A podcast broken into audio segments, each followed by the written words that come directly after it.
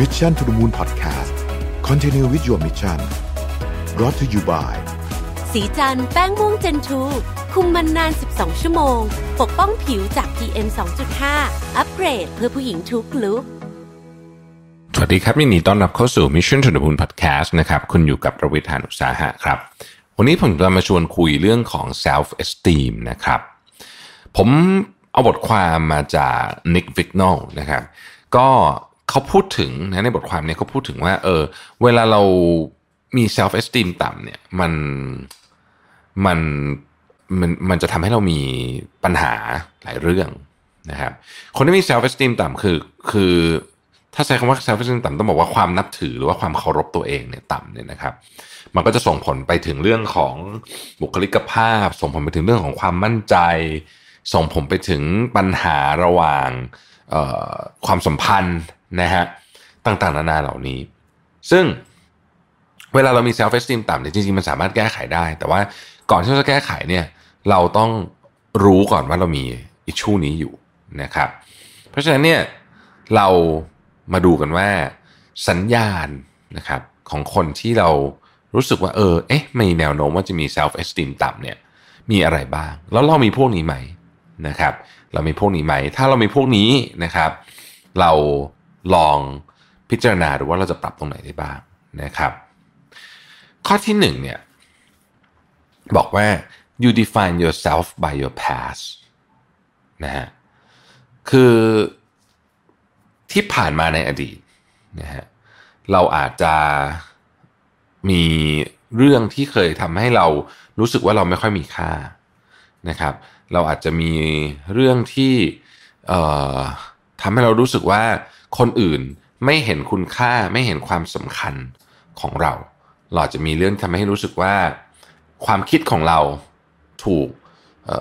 กดไว้นะครับ พูดไปก็ไม่มีใครฟังนะฮะในนี้เขามีประโยคหนึ่งที่บอกว่า low self esteem is often failure of imagination เออผมชอบมากเลยเนี่ยนะครับ คือความเคารพตัวเองต่ำอันหนึ่งเนี่ยนะครับ ความไม่นับถือหรือความเห็นค่าตัวเองเนี่ย เพราะว่าเรา imagine ไม่ออกว่าตัวเราเองในเวอร์ชันที่มี self esteem สูงๆเนี่ยเป็นยังไงนะฮะเราจะรู้สึกว่ามันห่างไกลมากนะครับ แต่ในความเป็นจริงแล้วก็คือว่า ความรู้สึกเกี่ยวกับตัวเรา ความรู้สึกของเราเกี่ยวกับตัวเรา ความรู้สึกของเราเกี่ยวกับตัวเรา ก็คือภาษาอังกฤษคือ how you feel about yourself เนี่ยนะฮะคุณรู้สึกไงเกี่ยวกับตัวคุณเนี่ยนะครับ ไม่ได้เป็น indicator หรือตัวชี้วัดที่ดี เท่าไหร่ ถึงคุณค่าที่แท้จริงของคุณ พูดง่ายๆก็คือว่าบางคนเนี่ยมีมีมีของมีความสามารถเยอะมากเลยนะครับ แต่ไม่ได้รู้สึกแบบนั้นนะเพราะฉะนั้นอันเนี้ยก็จะเป็นปรากฏการณ์ที่ทำให้เกิด self esteem ต่ำได้นะครับ ถ้าเกิดว่าเราอยากจะปรับปรุงเรื่องนี้ วิธีการก็คือว่าเวลาเรารู้สึกไม่ดีกับตัวเอง ไม่ได้แปลว่าเราไม่ดีนะไม่แปลว่าเราไม่ดี เราเวลารู้สึกไม่ดีกับตัวเองเนี่ย มันอธิบายอาจจะอธิบายเหตุการณ์ที่เคยเกิดขึ้นมาแล้ว แต่นั่นไม่ได้หมายความว่าเราจะแก้ไขอะไรไม่ได้ เราจะพัฒนาอะไรไม่ได้นะครับ แล้วก็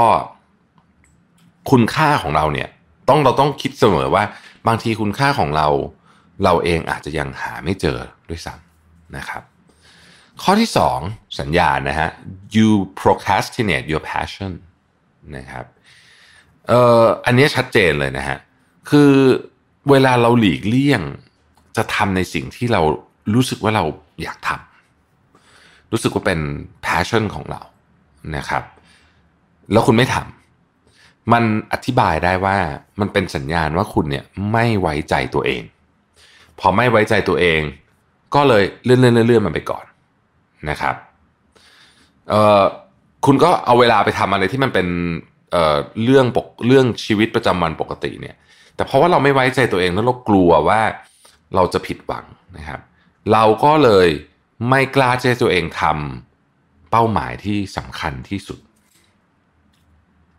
ในชีวิตก็คือพวก passion ต่างๆนานาเหล่านี้นะครับ เพราะฉะนั้นถ้าคุณมี self esteem ต่ำเนี่ยคุณจะไม่ไว้ใจตัวเองให้ทำเป้าหมายที่สำคัญที่สุดของชีวิตนะครับ ดังนั้นก็ ตรงไปตรงมา healthy self esteem วิธีการแก้นะครับ healthy self esteem ในในอันนี้เนี่ยก็คือว่าคุณเนี่ยต้องนิยามตัวคุณเนี่ยนะครับ ด้วยเส้นทางของการออกเดินหา passion ไม่ใช่ความสำเร็จนะ คือได้ไม่ได้ว่าอีกเรื่องหนึ่งนะครับ แต่ว่าความพยายามในการออกเดินทางนี่แหละ จะเป็นเรื่องสำคัญนะฮะข้อที่สามครับ you are hypercritical of others นะฮะพูดง่ายๆคือว่าคุณเป็น นักช่างภาค ช่างวิจารณ์ ช่างวิพากษ์ช่างติ อะไรอย่างเงี้ย เยอะมากๆนะฮะเยอะมากๆการติเยอะเกินคือเป็นการที่เราติทุกอย่างมันไปหมดเลยเนี่ยนะครับ มันเป็นการสะท้อนว่าจริง ๆ แล้วเนี่ย ภายในของเราเองเนี่ยมีความไม่มั่นคง พอเราไม่มั่นคง เรารู้สึกไม่ดีกับตัวเองนะฮะเราก็เลยพยายามที่จะโปรเจกต์อันนี้ออกไปข้างนอกด้วย นะฮะเราก็พยายามที่จะเหมือนกับ ฉันฉันรู้สึกไม่ค่อยมั่นคงอะ่ะคนอื่นก็ต้องไม่มั่นคงกับฉันด้วยแบบเนี้ยเป็นต้นนะฮะประมาณนี้นะครับ เพราะฉะนั้นต้องถามว่าเวลาเราวิพากษ์วิจารณ์คนอื่นเนี่ยนะครับหรือว่าแม้แต่การให้ feedback ในบริษัทนี่ก็เหมือนกันนะเออเราอยากจะช่วยเขาให้เขาดีขึ้นหรือเปล่า ถ้าเรามีเจตนาอยากจะช่วยเขาให้เขาดีขึ้นเสมอเนี่ยนะครับ เราเช็คกลับมาที่เจตนาของเราก่อนเนี่ย อันนี้ไม่เป็นไร อันนี้ถือว่า โอเค คุณสามารถวิพากษ์วิจารณ์ได้ แต่ถ้าคุณวิพากษ์วิจารณ์เพื่อทำให้คุณตัวคุณเองอะรู้สึกดีรู้สึกดีขึ้น อันนี้เป็นสัญญาณของ self esteem ที่ต่ำนะครับ ข้อที่ 4 you are unwilling to enforce healthy boundaries นะฮะคำว่า healthy boundaries คืออะไรนะครับ คนเราเนี่ยจะมีขอบเขตของทุกเรื่องนะครับเ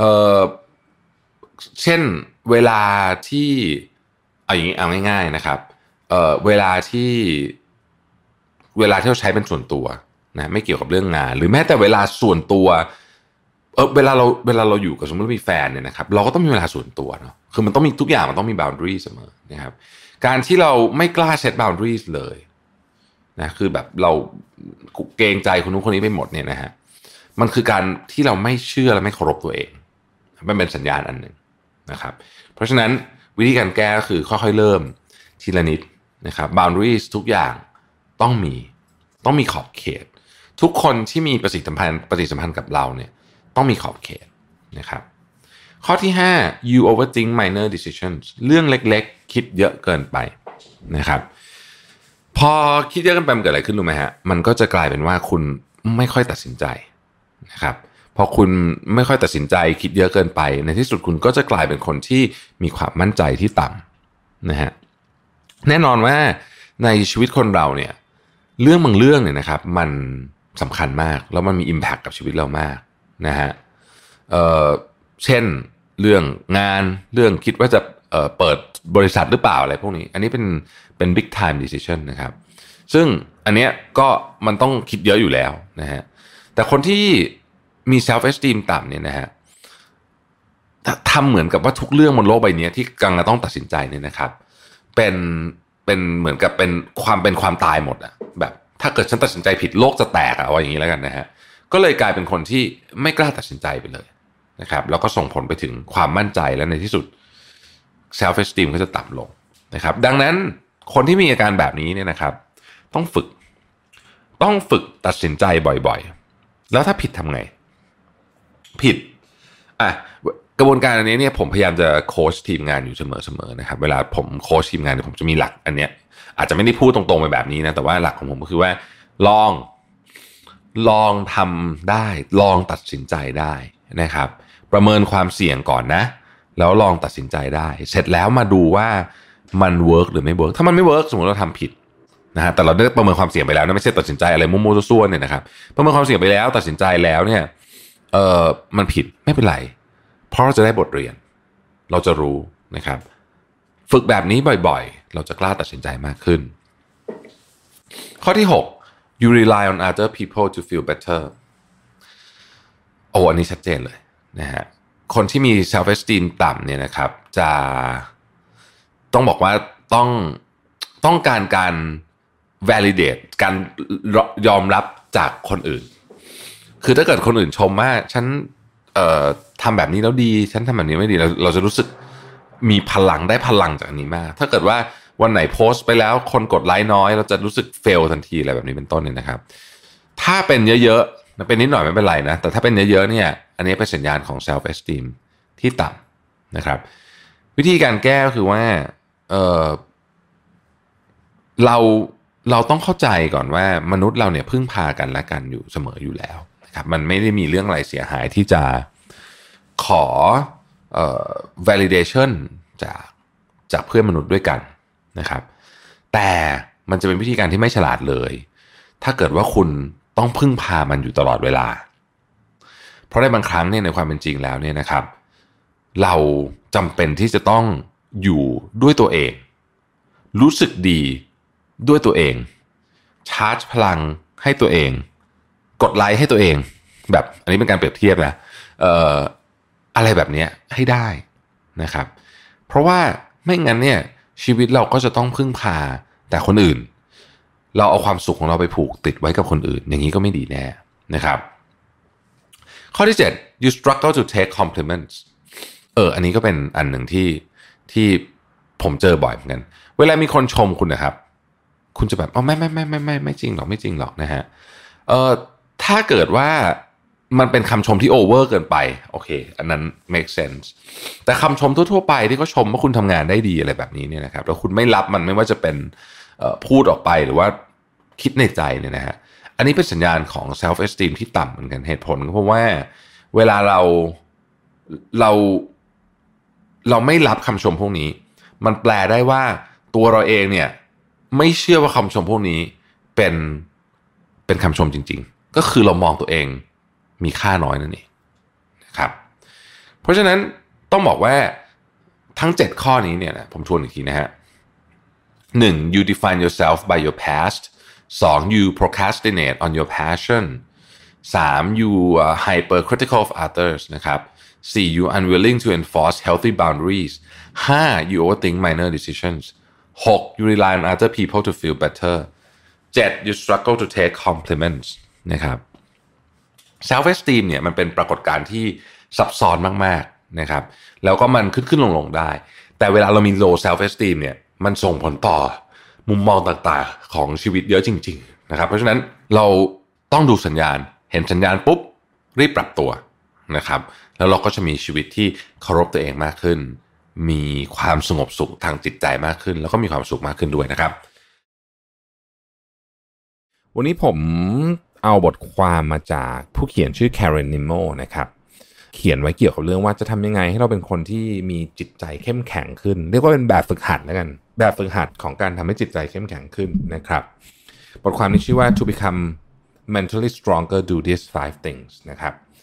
ข้อที่หนึ่งนะครับเขาบอกว่า learn to live in the gray zone นะฮะ the gray zone เนี่ยคือมันเป็นพื้นที่ที่มีความไม่แน่นอนสูงนะครับ มันเป็นพื้นที่ที่ไม่ว่าจะเป็นเรื่องของธุรกิจ ไม่ว่าจะเป็นเรื่องของชีวิตส่วนตัวก็ตามนะครับ พื้นที่ที่มีความไม่แน่นอนสูงเนี่ยคือส่วนใหญ่แล้วมันจะเป็นสิ่งที่เราไม่รู้ว่าผลของมันที่จะออกมาเนี่ยจะเป็นยังไง เพราะเราไม่เคยทำมันมาก่อนนะครับ คนจำนวนมากเนี่ยไม่อยากอยู่ในเกรย์โซนนะฮะคือคนส่วนใหญ่รู้แหละว่าทำแบบนี้แล้วฉันฉันชอบทำแบบนี้ฉันไม่ชอบนั่นคือ black กับ white zone เนาะคือ black zone ก็คือฉันไม่อยากไป white zone ก็คือฉันฉันชอบนะครับคนส่วนใหญ่ก็จะพยายามเลือกอยู่ใน white zone ตลอดเวลา แต่ว่าเกรย์โซนมันเป็นตรงกลางๆนะฮะมันเป็นโซนที่ไม่ค่อยแน่ใจเหมือนกันว่าดีไม่ดี แต่ว่าคนส่วนใหญ่จะเลือกที่จะไม่ไปนะฮะเคีย์หนึ่งของคนที่มีจิตใจเข้มแข็งเนี่ยคือคนที่สามารถเดินเข้าไปในเกรย์โซนได้อยู่บ่อยๆ นอกจากจิตใจเข้มแข็งแล้วเนี่ยยังสามารถที่จะมีโอกาสที่จะเจอเรื่องดีๆด้วยนะครับ เพราะว่าเวลาเดินเข้าในเกรย์โซนเนี่ยความรู้สึกของเราเนี่ยนะครับมันจะมันจะรู้สึกอึดอัด ความสามารถในการทนต่อความรู้สึกอึดอัดนี่แหละ คือความสามารถที่สำคัญมากนะฮะเราจะทำให้เราเนี่ยเป็นคนที่จิตใจเข้มแข็งขึ้นนะครับ เช่นบางคนแบบเพื่อนชวนเอ่อออกไปลองเล่นกีฬาใหม่ ๆ ก็ไม่เคยไปเลยเพราะว่ารู้สึกไม่อะฉันเล่นของฉันที่ฉันเล่นอยู่ทุกวันนี้ก็พอแล้วอะไรเงี้ยฉันก็จะเล่นโยคะของฉันอย่างเดียวอะไรเงี้ยนะฮะไม่ไม่ได้ไม่ได้ว่าคนเล่นโยคะนะหมายถึงว่ายกตัวอย่างให้ฟังเฉยๆนะครับ วิธีการฝึกทำยังไงนะฮะเขาบอกว่าให้ เผื่อเวลาในชีวิตของคุณเนี่ยสำหรับสิ่งที่มันจะเกิดขึ้นแล้วปล่อยมันเกิดขึ้นนะฮะบางทีคุณอาจจะอยากลองทำอะไรบางอย่างใหม่ ๆ แล้วก็ปล่อยให้ลองทำมันดูซะนะครับ ถ้าเกิดว่ามันคุณทำรู้สึกมันเครียดมากก็ลดเวลาทำลงให้มันคุณให้ให้เอาอยู่ในเวลาที่คุณพอจะทำไหวนะครับ แล้วก็เขาบอกว่าเมื่อมีโอกาสให้ตอบตกลงกับคำเชิญที่แบบเขาเรียกว่า spontaneous ก็คืออยู่ดีก็มีคนเชิญมาทันทีแบบ กระทันหันอย่างเงี้ยบ้างนะครับ หรือว่านึกอยากทำอะไรบางทีลงมือทำเลยนะครับ บางทีเนี่ยชีวิตของคนเราเนี่ย moment แบบนี้เนี่ยเป็น moment ที่ดีที่สุดเนี่ยเขาบอกว่า some of life's best moments happen that way นะ spontaneous นะครับคืออยู่ดีก็มันก็เกิดขึ้นนะครับ ข้อที่สองครับ be your own measuring stick นะฮะคืออันเนี้ยคือเวลาเราจะทำอะไรเนี่ยนะครับเราใช้มาตรฐานของเรานะฮะ อย่าใช้มาตรฐานของคนอื่น เราไม่ได้แข่งกีฬาแบบเราไม่ได้เป็นนักเทนนิสมืออาชีพที่ต้องดูอันดับแรงกิ้งของโลกนะฮะเพราะว่าจริง ๆ แล้วในความเป็นจริงเนี่ยมันมีคนเก่งและดีกว่าเราเสมอ แต่ว่าถ้าเราไม่ฝึกใช้มาตรฐานตัวเองในการวัดเนี่ยนะครับ เราจะกลายเป็นคนที่อินสิเคียวคือเราจะรู้สึกไม่ปลอดภัยตลอดเวลา เพราะรู้สึกว่าเราไม่เก่งสักทีนะครับ เพราะฉะนั้นวิธีการฝึกตัวเองก็คือว่า ทุกๆ สัปดาห์นะฮะอันนี้สมุดจดก็ใช้เป็นประโยชน์ก็เรื่องนี้แหละนะฮะเอาทุกๆ สัปดาห์เนี่ยดูว่า progress ของเราเป็นยังไง progress ของเรานะครับไม่ต้องดูคนอื่นนะฮะคุณทำอะไรบ้าง คุณเรียนรู้อะไรบ้าง คุณทำอะไรสำเร็จบ้างนะครับ แล้วก็ให้รางวัลกับตัวเองกับสิ่งที่เราทำมี progress นะฮะแล้วเมื่อไหร่ก็ตามที่คุณรู้สึกอยากจะเอาชีวิตตัวเองไปเทียบกับชีวิตคนอื่นบนโซเชียลมีเดียนะครับ เอามือถือไปเก็บซะนะเขาแนะนำอย่างนี้เลยนะผมชอบมากนะครับ ข้อที่3ก็คือ stop attaching to outcomes นะฮะจริงอยู่ชีวิตของเราต้องโฟกัสเอาคัมนะฮะเราต้องเราต้องคือทำอะไรแล้วมันต้องดูผลลัพธ์นะฮะแล้วก็ต้องมีโกถูกต้องนะครับ แต่เมื่อคุณเซตมันเสร็จเรียบร้อยแล้วอะนะครับ สิ่งที่คุณต้องโฟกัสตอนนี้คือ process อ่านะฮะคือโกมีนะครับดีมากนะครับ แต่ว่าคุณโฟกัสกับโกปลายทางเนี่ยโดยไม่โฟกัส process เนี่ยมันจะไม่ ไม่สำเร็จนะฮะ เพราะฉะนั้นสิ่งที่คุณต้องโฟกัสคือ process แล้วก็ทำ process ให้มันเกิดขึ้นดีที่สุด ยกตัวอย่างเช่น ถ้าคุณบอกว่าจะเขียนหนังสือให้เสร็จปีนี้นะฮะ ก็ตั้งโกไว้ เสร็จแล้วหลังจากนั้นเนี่ย process ของคุณก็คือทำยังไงก็ได้ให้มีช่วงสมาธิที่เราเรียกว่า flow state เนี่ยเกิดขึ้นให้ได้วันละสองชั่วโมง เพื่อให้มันมีหนังสือออกมาเดียว คือไม่ต้องไปสนใจมากหรอกว่าหนังสือมันจะมันจะเสร็จหรือไม่เสร็จ ถ้าคุณทำได้ตาม process แบบนี้ เดี๋ยวมันเสร็จแน่นอน นะครับเพราะฉะนั้นเวลาฝึกเวลาฝึกเรื่องนี้เนี่ยโฟกัสกับสิ่งที่เราต้องทำนะโฟกัสกับสิ่งที่เราต้องทำมีรูทีน มีวินัยทำทุกอย่างค่อยๆทำทีละหนึ่งอย่างนะครับ แล้วนานๆทีเหลือไปดูเป้าหมายบ้างก็ได้ แต่สิ่งสำคัญคือคุณต้องโฟกัสกับ process นะไม่งั้นไม่สำเร็จแน่นอนนะฮะข้อที่ 4 bank your mental wins นะครับ เรามักจะให้ราคากับสิ่งที่เราทำผิดพลาดเยอะกว่าสิ่งที่เราทำถูกนะฮะอันนี้เป็นเรื่องธรรมดาของมนุษย์นะครับ แล้วก็เราจะรู้สึกเจ็บปวด เวลาเราเสียของอะไรไปมากกว่าเราได้ของมานะฮะอันนี้ก็เป็นธรรมชาติของมนุษย์เหมือนกันแล้วเราจะเขาเขาบอกว่าเราจะเจ็บปวดกับความสูญเสีย สมมุติว่าเทียบเป็นสเกลได้สมมติเป็นเงินนะได้เงินหนึ่งล้านเสียเงินหนึ่งล้านเนี่ยเสียเงินหนึ่งล้านเจ็บปวดมากกว่าเยอะเลยนะครับ เพราะฉะนั้นวิธีการฝึกให้เราเป็นคนเข้มแข็ง และไม่เจ็บปวดกับเรื่อง เหล่านี้หรือไม่จะปวด over จนเกินสเกลเกินไปเนี่ยก็คือการบันทึกครับนะการบันทึกว่าเราเนี่ยมีชัยชนะอะไรบ้างนะครับบันทึกนี่อาจจะไม่ต้องจดก็ได้นะครับ แต่ว่าอย่างน้อยสุดเนี่ยคุณต้องมีกระบวนการที่ใส่เข้าไปนะฮะใส่เข้าไปในหัวของคุณว่าเฮ้ยเรามีวินนะทุกสัปดาห์นะฮะเรามีวินอะไรบ้างนะครับ แล้วก็คุณรู้สึกยังไงความรู้สึกนี้ นะครับอย่าอย่าอย่าทำลายความรู้สึกดีๆ ที่เป็นชัยชนะของตัวเองลงไปนะครับ ข้อที่ 5 sit still with distress นะนี่ผมก็ชอบมากเลยนะฮะคือเราเนี่ยเวลาเรามีความรู้สึกอึดอัด รู้สึกเครียดเนี่ยเราจะพยายาม react กับมันทันที เราจะรู้สึกว่าเครียดจังเลยทำไมโลกนี้มันถึงไม่น่าอยู่ขนาดนี้เติร์นั่นนะฮะเขาบอกว่าหยุดก่อนให้นั่งเฉยๆแล้วไอความรู้สึกลบทั้งหมดเนี่ยให้ลองนั่งอยู่กับมัน อยู่กับมันเลยนะฮะ รับรู้รู้สึกมัน ตั้งชื่อมันก็ได้นะฮะตั้งชื่อมันก็ได้ว่ามันเป็นความรู้สึกแบบไหน แล้วก็ให้มันผ่านร่างกายคุณไป feelings พวกนี้ความรู้สึกเหล่านี้เนี่ยมันไม่ทำร้ายคุณนะฮะถ้าเกิดคุณรู้รู้เห็นมัน แล้วคุณปล่อยให้มันผ่านไป การทำแบบนี้ได้นะโอ้โห คนที่ฝึกแบบนี้ได้เนี่ยนะครับ จะเป็นมนุษย์ที่มีความสุขมากนะฮะอันนี้จริงๆก็เป็นหลักการในการเข้าใจและมองเห็นอารมณ์และความรู้สึกต่างๆ นะเพราะฉะนั้นเรื่องพวกนี้ต้องฝึกนะครับผมทบทวนได้อีกครั้งหนึ่งมี 5 อันนะข้อที่ 1 learn to live in the gray zone ข้อที่ 2 be your own measuring stick นะครับข้อที่ 3 stop attaching to outcomes ข้อที่ 4 bank your mental wins และข้อที่ 5 sit still with distress นะครับวันนี้ผมจะมาชวนคุยหลังจากอ่านหนังสือ เล่มหนึ่งจบนะครับหนังสือชื่อ ล้มลุกเรียนรู้นะครับ ผู้เขียนก็คือพี่โจธนาเทียนอัจฉริยะนะครับเอ่อก่อนอื่นเนี่ยเอ่อก่อนที่จะไปคุยเรื่องหนังสือเนี่ยขออนุญาตคุยเรื่องเอ่อผู้เขียนนิดหนึ่งนะครับ คือผมกับพี่โจก็เอ่อรู้จักกันผ่านหลายหลายเหตุการณ์เนาะก็จริง ๆ เคยเจอกันตามงานพูดบ้างอะไรอย่างเงี้ยนะครับ ผมเป็นนักเรียน ABC นะครับหลักสูตรที่พี่โจกับพี่ตุ้มหนุ่มเมืองจันจัดนะฮะก็เจอกันในหลากหลายโอกาส แล้วก็ผมก็หลายครั้งเนี่ย ผมเอนิ้วกลมแล้วก็ต้องกวีวุฒิเนี่ยไปปรึกษาเรื่องธุรกิจเรื่องงานอะไรกับพี่โจนะครับ แล้วก็เคยเชิญเชิญพี่โจมาเป็นแขก ในงานเคยสัมภาษณ์นะฮะหลากหลายแง่มุมมากๆนะครับพี่โจก็ช่วยเหลือหลายเรื่องนะครับ ที่ผ่านมาเรื่องงานด้วยเรื่องหลายเรื่องเรื่องงานที่บริษัทด้วยนะครับ แล้วก็เเรื่องงานของที่ผมทำกับเพื่อนๆอะไรเงี้ยมีมีหลากหลายมากนะฮะก็ก็สรุปว่าเป็นเป็นหนึ่งในคนที่ที่ได้มีโอกาสพบเจอกันอยู่ อาจจะไม่ได้บ่อยนะครับ อาจจะแบบสักปีละสักสองสาครั้งอะไรเงี้ยแต่ว่าทุกครั้งที่เจอกับพี่โจเนี่ยมีมีเรื่องประทับใจทุกครั้งนะครับ คือพี่โจเป็นคนที่ต้องบอกว่าคุยด้วยแล้วรู้สึกสบายใจ รู้สึกว่าได้รับ ได้รับความใส่ใจนะครับพี่โจมีสิ่งดี ๆ มาแบ่งปัน ให้ผมแล้วก็ทุกคนที่ไปเจอเสมอนะครับ ไม่ว่าจะเป็นคำแนะนำความช่วยเหลือหรือว่าอะไรก็แล้วแต่นะครับ เป็นเป็นบุคคลคนหนึ่งที่ต้องบอกว่า เออผมว่ามีคนรักเยอะมากนะฮะเท่าที่คือผมก็อาจจะไม่รู้จักคนเยอะมากแต่ว่าเท่าที่ผมรู้จักเนี่ย พี่โจเป็นหนึ่งในคนที่ผมว่ามีคนรักเยอะมากๆนะครับ แล้วก็ดูได้จากเวลาจะ เอ่อไม่ว่าจะเนี่ยล่าสุดก็คือเนี่ยแหละเปิดตัวหนังสือเล่มนี้นะครับก็โอ้โหมีคนไปมโหฬารเลยเพราะวันนั้นผมไม่ว่างจริง ๆ เลยเลยเลยเสียดายไม่ได้ไปนะครับ แต่ว่าทุกครั้งเนี่ยที่ที่พี่โจอยากจะทำอะไรเนี่ยนะครับเอ่อผมก็เห็นว่ามีคนที่จะพร้อมที่จะสนับสนุนมากนะฮะสาเหตุหนึ่งก็น่าจะมาจากต้องบอกว่านิสัยดีนะครับ แล้วก็ช่วยเหลือผู้คนมามากมายนะฮะ มีจิตที่เป็นกุศลมากๆ ผมว่านะครับปัจจุบันพี่โจล่าสุดเนี่ยนะฮะวันที่อัดพอดแคสต์นี่ก็ก็ทราบข่าวว่าพี่โจตอนนี้ลดบทบาทตัวเองจากการเป็น CMO ของธนาคารไทยพาณิชย์เนี่ย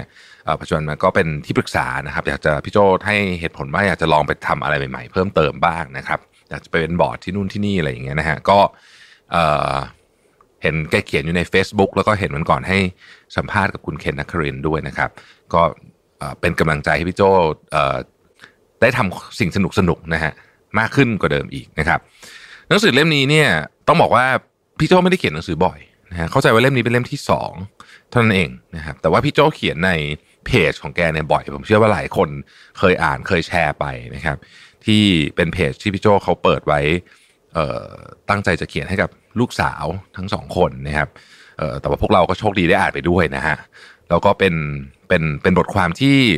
ต้องบอกว่าให้ wisdom มากๆ ผมพูดถึงภาพรวมหนังสือเล่มนี้ก่อนแล้วกันนะหนังสือเล่มนี้เป็นหนังสือแห่ง wisdom wisdom เนี่ยมันแปลเป็นภาษาไทยตรงๆยากเหมือนกันนะมันเป็นมันไม่ใช่ศาสตร์แบบความรู้แบบฟิสิกส์อย่างเงี้ยไม่ใช่ มันเป็นความเข้าใจโลกแล้วกัน ผมว่าความเข้าใจโลกเข้าใจสิ่งที่เห็นและเป็นไปนะฮะหนังสือเล่มนี้เป็นหนังสือแห่ง wisdom จริง ๆ เลยนะฮะ พี่โจเล่าเรื่องตัวเองด้วยนะครับเล่าเรื่องของคนอื่นที่พี่โจไปเจอมาด้วยนะครับ ไม่ว่าจะเป็นเจ้านายเก่านะครับ เพื่อนนะฮะอะไรอย่างเงี้ยหรือแม้แต่กระทั่งบุคคลแรนดอมที่ขับรถแล้วก็จะมีเรื่องกันอะไรแบบนี้นะก็เป็น wisdom เหมือนกันนะฮะเป็น wisdom อีกแบบหนึ่งนะครับด้วยความที่เป็นคนที่เล่าเรื่องสนุกอยู่แล้วเป็นเป็นเป็นทุนเดิมนะฮะ คือ storytelling นี่เป็นจุดแข็งของพี่โจอยู่แล้วนะครับเอ่อพอมาเขียนเนี่ยมันก็เลยอ่านลื่นมากนะฮะเป็นหนังสือที่แบบ ผมเชื่อว่าคนส่วนใหญ่อ่านรวดเดียวจบอะนะฮะผมก็อ่านรวดเดียวจบนะครับ ก็อ๋อลืมบอกพี่โจกรุณาส่งหนังสือมาให้ผมด้วยนะครับขอบคุณมากพร้อมลายเซ็นนะฮะก็หนังสือเล่มไหนที่มีลายเซ็นของผู้เขียนเนี่ยผมก็จะเก็บไว้เป็นอย่างดีเลยนะฮะในนี้เนี่ยมีหลายเรื่องที่ผมคิดว่าเป็นเอ่อเป็นเรื่องที่ ควรอ่านมาก ๆนะครับซีรีส์หนึ่งในนี้คือมันมีซีรีส์คือมีหลายบทนะฮะเอ่อคือเรื่องของการว่าใช้พี่โจใช้คำว่าบริหารด้วยตีนก็คือเดินนะเดินบทบทบริหารด้วยกันเดินแต่ว่ามันไม่ใช่แค่แบบเดินดุยดุยดุยไปอย่างนั้นมันมีมันมีวิธีคิดอยู่ในนี้เหมือนกันนะครับคนที่พี่โจพูดถึงค่อนข้างเยอะในในหนังสือเล่มนี้ก็คือคุณซิกเว่นะฮะคุณซิกเว่เนี่ยเอ่อต้องบอกว่าเป็นซูเปอร์สตาร์ CEO คนหนึ่งนะครับในช่วงที่ ที่แกอยู่ที่เมืองไทยนะฮะแล้วก็ทำอะไรผมเชื่อว่าหลายท่านจำได้ ก็คือผมเชื่อว่าคนจำนวนมากพูดถึงชื่อคุณซิกเว่ปุ๊บแล้วนึกหน้าออกเลยนะฮะก็ก็ในเนี้ยจะพูดถึงคุณซิกเว่เยอะแล้วก็แล้วก็ในบท part ที่ผมชอบก็คือเรื่องเรื่องนี้ครับ เรื่องการเดินเออมันเป็นมันเป็นต้องบอกว่าเป็นปรัชญาของการทำงานอันหนึ่งของผู้บริหารที่ไม่ควรจะนั่งอยู่แต่ในห้องแอร์หรือห้องประชุม แต่ว่าหน้าที่ของผู้บริหารจริงๆ มันคือการลงไป connect กับคู่คน ไม่ว่าจะเป็นลูกน้องของตัวเอง ไม่ว่าจะเป็นคู่ค้าหรือลูกค้านะฮะซึ่งในเนี้ยเขียนไว้ดีมากนะครับอันนี้เป็นเป็น part ที่ถ้าถ้าถามผมนะ ผมผมผมชอบเนี่ยสี่ท่าบทที่พูดเรื่องเรื่องการบริหารงานด้วยตีนเนี่ยนะครับ นี่คือชื่อบทมันเป็นอย่างนี้จริงๆนะฮะอันนี้อันนี้ชอบนะครับ แล้วก็ พี่โซก็จะพูดเขียนถึงเรื่องของผู้บริหารหลายคนที่แกมีโอกาสได้พบเจอ อาจจะเจอในตอนจัด ABC นะครับ หรือว่าเจอตอนทำงานเนี่ยนะครับ อย่างพี่โชเล่าถึงคุณไพบูลดำรงชัยธรรมนะครับอากูนะครับเเล่าถึงวิธีการบริหาร แล้วผมคิดว่ามันเป็นอีกอะมันเป็น wisdom ที่โหจริง ๆ เนี่ย ถ้าคุณจะได้ได้ฟังเรื่องพวกนี้นี่คุณต้องแบบว่า คุณต้องโชคดีมากๆเลยนะเพราะว่าบางทีเนี่ยพอคุณอ่านปุ๊บโดยเฉพาะถ้าเกิดคุณทำธุรกิจอยู่แล้วคุณอ่านปุ๊บเนี่ย คุณจะรู้เลยว่า เอ้ย อันนี้ของจริงนะฮะหรือว่าอีกคำหนึ่งที่ผมชอบมากคือความลับของฟ้านะครับ ความลับของฟ้านี่เออเป็นเป็นคำที่เออพี่แรงเอ็มเฟกนะครับเออพูดผมผมจำได้เพราะผมเคยฟังแกบรรยายทีหนึ่งนะครับ ก็เป็นเหมือนกับว่านี่แหละ ก็คือเหมือนกับ มันเป็นวิธีคิดหรือว่าอะไรบางอย่างที่ที่ถ้าเกิดคุณรู้เนี่ยนะ คุณอาจจะเปลี่ยนวิถีทางในการทำธุรกิจของคุณได้เลยทีเดียว หนังสือเล่มนี้ยังมีบทอื่นอีกเต็มไปหมดเลยนะฮะยกตัวอย่างเช่นเเวลาพี่โจพูดถึงอันหนึ่งที่ผมชอบมากก็คือพี่โจพูดว่าที่เด็ดของคุณคืออะไร เออนะพอพอพอมานั่งคิดเรื่องนี้เออ น่าสนใจมากเป็นคือ อันนี้มาจากคุณบุญครีมันผมจะไม่ผิดนะครับ คือทีเด็ดเนี่ยก็คือเออบริษัทคุณเก่งเรื่องอะไร แล้วคุณได้ทุ่มทรัพยากรเนี่ยไปที่นั่นหรือเปล่านะฮะมันมีอยู่หน้าหนึ่งที่ผมต้องบอกว่าขั้นเอาไว้แล้วขออนุญาต ถ้าพี่โจ้ได้มีโอกาสฟังพอดแคสต์ที่ขออนุญาตยืมไปใช้เลยนะคือผมขั้นเอาไว้เลยนะครับบอกว่าไนกี้เนี่ยนะครับเขาเริ่มบริษัทใหม่ๆเนี่ยเขาเขียนเหมือนกับอุดมการมันจะใช้คำว่าเป็นอุดมการก็ได้นะฮะของบริษัทเนี่ยนะครับ มีอยู่ข้อหนึ่ง นะฮะที่พี่โจ้แกแปลมาแล้วนะครับ บอกว่าทำงานต้องทำให้สำเร็จไม่ใช่ทำเสร็จ คือโอ้โหคำนี้นี่แบบผมแบบถ้าอยากจะทำเป็นป้ายปักไว้ในออฟฟิศเลยนะครับมันเป็นสิ่งที่เตือนใจมากเวลาเราทำอะไรอะสมมติทำเอกสารอะไรไม่รู้สักชุดชุดหนึ่งขึ้นมาอย่างเงี้ยแล้วเราก็ส่งไปแล้วก็บอกว่าเออเราทำเสร็จละแต่ว่าเรายังไม่รู้เลยนะว่าผลของมันที่มันควรจะเป็นเนี่ย มันเป็นอย่างนั้นหรือเปล่า เพราะฉะนั้นถ้าเกิดว่าเราทำงานในองค์กรแล้วเราตั้งใจจะทำให้สำเร็จ ไม่ใช่แค่ทำเสร็จเนี่ยนะครับ วิธีการคิดมันจะเปลี่ยนไปหมดเลย ซึ่งมันเป็นอะไรที่แบบผมว่าเจ๋งมาก อีกอันหนึ่งนะครับก็มาจาก Netflix นะฮะมาจาก Netflix ซึ่ง Netflix เนี่ยเขามีความเชื่อว่าเราเป็นนักกีฬาทีมเดียวกันไม่ใช่ครอบครัว พี่โจอธิบายแบบนี้นะฮะบอกว่าแค่ประโยคนี้ประโยคเดียวนะ เราเป็นนักกีฬาทีมเดียวกันไม่ใช่ครอบครัวเนี่ย มันส่งผลอย่างมากต่อการดูแลพนักงาน คือถ้าเกิดเราบอกว่าเราทำงานเหมือนครอบครัวเนี่ยนะครับ ก็คือแปลว่าเราจะดูแลกันและกัน จะถูรูถูกกังต้องคือคนในครอบครัวยังไงคุณก็คุณก็ต้องดูแลกันไปถูกไหมจะทำนี่ไม่ดียังไงคุณก็ต้องดูแลทำงานห่วยแค่ไหนยังไงก็ต้องดูแล เพราะว่านี่คือคนในครอบครัวนะครับ เราอาจจะว่ากล่าวตักเตือนแต่ยังไงยังไงเราก็ต้องดูแล คือมันไม่มีทางอื่นอยู่แล้วนะครับ แต่ถ้าเราทำเหมือนทำงานเหมือนทีมกีฬานะครับ ความหมายเปลี่ยนเลยนะ นึกถึงทีมฟุตบอลละกันง่ายสุดนะฮะทีมฟุตบอลเนี่ยนะครับ การจุดประสงค์ของทีมฟุตบอลไม่ใช่การดูแลกันละกันนะมันคือการยิงรู้ว่ายิงยิงประตูให้ได้แล้วเอาชนะทีมตรงข้ามใช่ไหมการทำงานเป็นทีมกีฬานี่คือผลลัพธ์นะเป็นตัวตั้ง output driven นะซึ่งเนี่ยเป็นคำพูดที่เราใช้เยอะมาก output driven organization นะฮะใครเล่นไม่ดีต้องไปนั่งข้างสนามนะฮะใครขาดซ้อมเออเกเรนะฮะ ต่อให้เป็น star player นะ ก็ไปนั่งข้างสนาม เราเคยเห็นนะฮะเออเออผู้จัดการทีมฟุตบอลหลายคนผมก็ไม่ได้ค่อยได้ดูบอลแต่ว่าอย่างยกตัวอย่างเช่นเฟิร์สเซอร์อเล็กซ์เฟอร์กูสันเนี่ยเซอร์อเล็กซ์เฟอร์กูสันเนี่ย นักบอลแบบแบบเทพๆมาเลยนะแบบโอ้โหซื้อตัวมาแบบไม่รู้กี่สิบปอนด์กี่สิบล้านปอนตอนนั้นเนี่ยนะเป็นแบบโอ้โหดาวมาจากไหนก็ไม่รู้เนี่ยแต่ถ้าเกิดเกเรไม่อยู่ในในระบบของทีมแมนเชสเตอร์ยูไนเต็ดเนี่ย ก็ถูกเบนช์ก็คือถูก เนี่ยนั่งสำรองได้เหมือนกันนะฮะหรือหนักๆบางทีไม่ติดชื่อในทีมเล่นในนัดนั้นเลยก็เป็นไปได้ ก็คือถูกทำโทษนั่นเอง การทำงานเป็นทีมเนี่ยมันมีอีกเรื่องหนึ่งคือคุณเก่งคนเดียวไม่ได้ คุณเก่งแค่ไหนก็ตามเนี่ย คุณเป็นโรนัลโดคุณเป็นเอ่อใครก็ไม่รู้ว่าที่แบบเก่งๆเนี่ย คุณเล่นคนเดียวไม่ได้อะครับคือยังไงมันก็ ประสิทธิภาพของคุณต่อคุณเก่งแค่ไหนก็ตามเนี่ยมันจะไปตามทีมด้วย แล้วนั่นก็คือการทำงานในยุคนี้จริงๆนะครับจริงๆเพิ่มเติมอีกนิดนึงผมว่าผู้บริหารเนี่ยอาจจะเหมือนกับโค้ชมากกว่านักเตะนะเพราะว่าผู้บริหารยุคนี้ส่วนใหญ่เนี่ยถ้าเราได้อ่านหนังสือบริหารก็จะรู้สึกว่าเออ งานมันไม่ใช่ว่าแบบโอ้ยต้องลงไปทำอะไรทุกอย่างแล้วแต่ว่าทำยังไงที่จะเราจะเหมือนกับทำให้ทุกคนเขาสามารถทำงานของเขาได้ดีสุดพูดง่ายพูดง่ายคือทำให้ทุกคนสามารถเตะฟุตบอลได้ดีที่สุดนะฮะก็คือนั่นคือหน้าที่ของการโคชชิ่งหน้าที่ของการเอาอุปสรรคต่าง ๆ ออก นะครับหน้าที่ของการไปขจัดไอ้เรื่องพวกแบบบรูโรแครตต่างๆ อะไรนี้นะฮะอันนี้ไม่ได้อยู่ในหนังสือนะผมพูดต่อไปว่า เออ ผมคิดว่า เออมันก็เป็นต้องใช้คำว่าเป็นการเปรียบเทียบที่ดีมาก เพราะว่าพอเราพูดแบบนี้ปุ๊บเนี่ยเรานึกภาพออกทันทีนะครับ ผมผมอ่านหนังสือเล่มนี้เสร็จเนี่ย ผมเอาตรงนี้เนี่ยเตรียมไปพูดในงานที่ต้องผมต้องไปพูดที่ในงานเอาติ้งของบริษัทนะผมจะพูดสองเรื่องนี้นะฮะเพราะว่าเออผมชอบมากเลยอะคือมันเป็นสิ่งที่ผมรู้สึกว่า ตรงใจมากช่วยมีคนช่วย simplify ให้นะฮะดีมากเลยนะครับ อันนี้ก็อันนี้ก็เป็น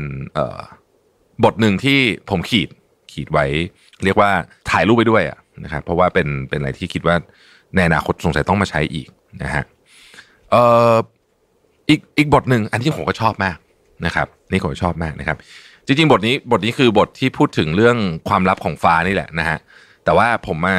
พูดถึงพาร์ทหลังนะครับ เออพี่โจพูดถึงคำสอนทางธุรกิจของคุณไกรสอนจันสิรินะครับเจ้าของบริษัท TUF Thai Union Frozen Product นะฮะก็เป็นบริษัทผลิตพวกทูน่ากระป๋องอะไรเนี่ยใหญ่ที่สุดในโลกนะฮะคุณไกรสอนสอนลูกทุกคนถึงคำว่าบ่วงอีกนะฮะบ่วงแปว่าหมื่นส่วนอีกแปว่าหนึ่งนะคุณไกรสอนบอกว่า ต่อให้มีความเสี่ยงต่ำมากขนาดหนึ่งในหมื่นแต่ถ้าความเสี่ยงนั้นอาจทำให้ทำให้ธุรกิจพังหรือล่มจม ต้องไม่ทำเด็ดขาดนะครับ เป็นคำสอนที่ลูกหลานยึดมั่น และทำให้บริษัทเจริญเติบโตขึ้นมาจนถึงทุกวันนี้นะฮะอันเนี้ยอันนี้มันคือ wisdom จริงๆนะคือมันแบบคุณอ่านแค่หน้านี้อย่างเดียวก็คุ้มแล้วนะฮะคือหนังสือเล่มนี้คือผมไม่ไม่ไม่ได้อวยแบบ over เพราะว่าผมรู้จักกับพี่โจนะแต่ผม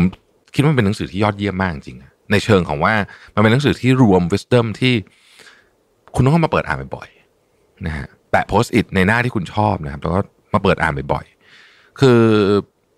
มัน inspire มาก อีกเรื่องหนึ่งที่ผมชอบมากเลยนะฮะไปอ่านเองนะแต่ว่าจะเล่าให้ฟังว่าคือเรื่องไหนก็คือ เรื่องของการที่เอาผู้บริหารของ dtacครับ อยู่ดีก็เป็นความคิดพี่โจที่เอาผู้บริหารของดีแท็เนี่ย มาวิ่ง 10 กิโลให้ได้ภายใน 90 นาที ซึ่งเอาต้องบอกก่อนว่าตอนนั้นที่ที่ที่ทำเนี่ยนะครับ ตอนนั้นเนี่ยคนจะไม่ได้ฮิตวิ่งขนาดนี้ เพราะฉะนั้น มันจะมีคนที่ไม่เคยวิ่งเลยในชีวิตนี่เยอะมากนะฮะแล้วมีเวลาเตรียมตัวไม่เยอะแล้วดันไปประกาศกับนักข่าวด้วยเนี่ยนะครับ เพราะฉะนั้นเนี่ยมีเวลาสี่ห้าเดือนในการซ้อม ก็ถือว่าเป็นเรื่องหนักหนาสาหัสเหมือนกันนะสำหรับบางคนที่ไม่เคยวิ่งเลยเนี่ยนะฮะสนุกดีเรื่องนี้ เรื่องนี้เอ่อไปอ่านใน detail แล้วรู้สึกว่า เออ เราอาจจะเอามาปรับใช้ในในในองค์กรเราได้นะครับ เป็นเป็นผมว่าเป็นเป็นการเอ่อทำ จะเรียกว่า team building อันหนึ่งนะคือไม่ไม่ไม่ใช่ team building มันเป็นมันเป็นการทำเอ่อคิดว่าการรวมสปิริตแล้วกันเออของทีมที่ดีเหมือนกันนะฮะผมว่าไปปรับใช้ได้ ตอนนี้จะต้องเป็นแบบ half marathon อะไรเงี้ยนะให้มันดูตื่นเต้นขึ้นนิดหนึ่งนะฮะหรือว่าบางที่เขามีฟูลมาราธอนก็มีนะเคยได้ยินว่ามีผู้บริหารบางบริษัทนะฝรั่งนะของฝรั่งนะที่แบบต้องเอ่อต้องวิ่งจบฟูลให้ได้อะไรแบบเนี้ยนะฮะอันนั้นอันนั้นก็อาจจะโหดไปนิดหนึ่งนะแต่ว่าก็น่าสนใจนะครับ การโดยสรุปนะฮะคือ ไม่มีเหตุผลอะไรเลย ที่จะไม่ซื้อหนังสือเล่มนี้ รีบเอาไปอ่านด้วยนะครับ เพราะยิ่งคุณอ่านเร็วเนี่ยคุณยิ่งได้ wisdom ไปใช้เร็ว แล้วผมบอกเลยว่าไอ้ wisdom พวกนี้เนี่ย คุณอาจจะไม่ได้ใช้วันนี้นะฮะแต่ว่าคุณอ่านแล้วแล้วพยายามซึมซับมันไว้นะฮะซึมซับไว้บวกกับแปะ Post-it ไว้ด้วยนะแปะ Post-it ไว้ด้วยนะครับ ซึมซับไว้แปะ Post-it ไว้นะ วันหนึ่งคุณจะได้กลับมาใช้ วันหนึ่งเนี่ย คุณอาจจะต้องมานั่งคิดไอ้คำว่า ทำงานต้องสำเร็จไม่ใช่เสร็จ ในการพูดกับทีมที่แบบกำลังอยู่ในสปิริตที่แย่กำลังพยายามโยนความผิดให้กันและกันอะไรแบบเนี้ยผมว่ามันเป็นของที่แบบเอากลับมาใช้ได้ตลอดเวลา แล้วก็เป็น timeless เป็น timeless เอ่อ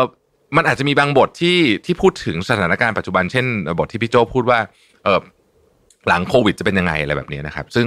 ซึ่งมันก็คือสถานการณ์ปัจจุบันแต่ว่าส่วนใหญ่ในนี้เนี่ยเป็นเป็น timeless wisdom อีกร้อยปีก็ยังจริงอยู่นะฮะเอ่อขอจบแบบนี้แล้วกัน ว่าผมผมถ้าพี่โจมีโอกาสได้ฟังพอดแคสต์ตอนนี้นะครับ ผมต้องขอขอบคุณพี่โจสำหรับความรู้สำหรับความช่วยเหลือสำหรับสิ่งที่ช่วยน้องเอ่อไม่ใช่เฉพาะผม แต่ว่าน้องๆอีกหลายคนนะฮะที่ที่ช่วยให้ทั้งเป็นทั้งความรู้ด้วย ความคิดวิธีคิด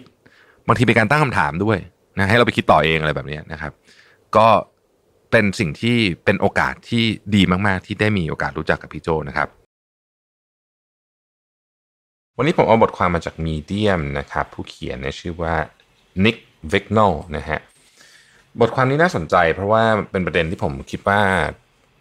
เป็นเรื่องที่เราเพิ่งมาพูดกันไม่นาน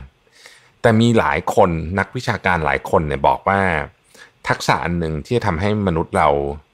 อยู่รอดแล้วก็เติบโตสำเร็จได้ในในทศวรรษนี้หรือทศวรรษหน้าเนี่ยก็คือเรื่องของ self awareness นะครับซึ่งเป็นคอนเซปที่คือจริงๆก็ไม่ใหม่หรอกนะฮะแต่ว่าคนพูดถึงเยอะในช่วงหลังๆ มานี้ วันนี้ผมเอาบทความที่พูดถึงว่ามันมีสัญญาณอะไรที่บอกว่าคุณเนี่ยอาจจะมี self awareness ที่ต่ำ ถ้าถ้ามีสัญญาณเหล่านี้เราจะได้พัฒนาตัวเองนะฮะผมอ่านจบรู้สึกว่าเออเฮ้ยบางทีเราก็เป็นแบบนี้เหมือนกันนะครับ ก็น่าสนใจดีบทความนี้อยู่ใน Medium นะครับ ถ้าไป search search คำว่า six signs of low self awareness นะครับ สัญญาณที่หนึ่งเลยนะครับ คือการไม่ยอมรับความผิด never admitting mistakes นะฮะคือเวลาเราไม่ยอมรับความผิดแม้ว่าจะเป็นเรื่องเล็กน้อยแค่ไหนก็ตามเนี่ย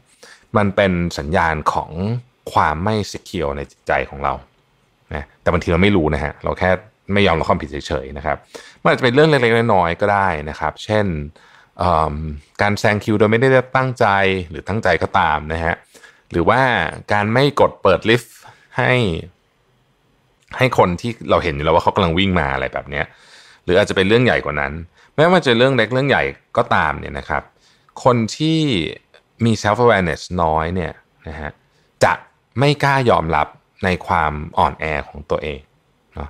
เวลาเราไม่ยอมรับในความอ่อนแอของตัวเอง เราก็จะปฏิเสธ ความผิดของเราด้วย คนที่มี self awareness เยอะๆเนี่ยนะครับคือคนที่รู้จักตัวเองเยอะๆเนี่ยจะรู้ว่าเราก็มีช่วงจังหวะเวลาที่อ่อนแอและทำผิดได้เหมือนกัน เพราะฉะนั้นเป็นเรื่องธรรมดานะครับ ดังนั้นเนี่ยคนที่สามารถที่จะยอมรับความผิดของตัวเองได้ แปลว่าจริง ๆ แล้วเนี่ยเป็นคนที่มีความเข้มแข็งทางอารมณ์ และความเข้มแข็งทางจิตใจนะฮะเพราะฉะนั้นครั้งต่อไปเนี่ยเราต้องฝึก เวลาเรารู้ว่าว่าเราผิดก็อย่าภาษาไทยใช้คำว่า อย่าตะแบงต่อนะก็ยอมรับความผิดแล้วก็หาทางแก้ไขนะครับผมชอบโค้ดอันหนึ่งที่อยู่ในในข้อนี้เนี่ยเขาบอกว่า good judgment comes from experience and experience comes from bad judgment นะฮะ Rita Mae Brown เป็นคนพูดไว้ ก็คือการตัดสินใจที่ดีนะมาจากประสบการณ์ แล้วก็ประสบการณ์เนี่ยมันมันก็มาจากการตัดสินใจที่แย่นั่นเองนะครับข้อที่สองนะครับคนที่มี self awareness ต่ำเนี่ยมักจะชอบวิพากษ์วิจารณ์คนอื่นนะฮะคือสิ่งหนึ่งเกี่ยวกับการวิพากษ์วิจารณ์คนอื่นก็คือว่ามันทำให้เรารู้สึกดีขึ้นจริง ๆ โดยเฉพาะใน ในระยะเวลาสั้นๆ ช่วงนั้นนะครับ ซึ่งการวิพากษ์วิจารณ์คนอื่นเนี่ยมันมันอาจจะเป็นได้หลายอย่างเนาะถ้าเกิดสมมติว่าใครพูดอะไรที่รู้สึกว่าอุ้ยคนนี้พูดแบบนี้ดูโง่จังเลยเนี่ย เราจะรู้สึกว่าเราฉลาดขึ้นถ้าเราวิพากษ์วิจารณ์คนนั้น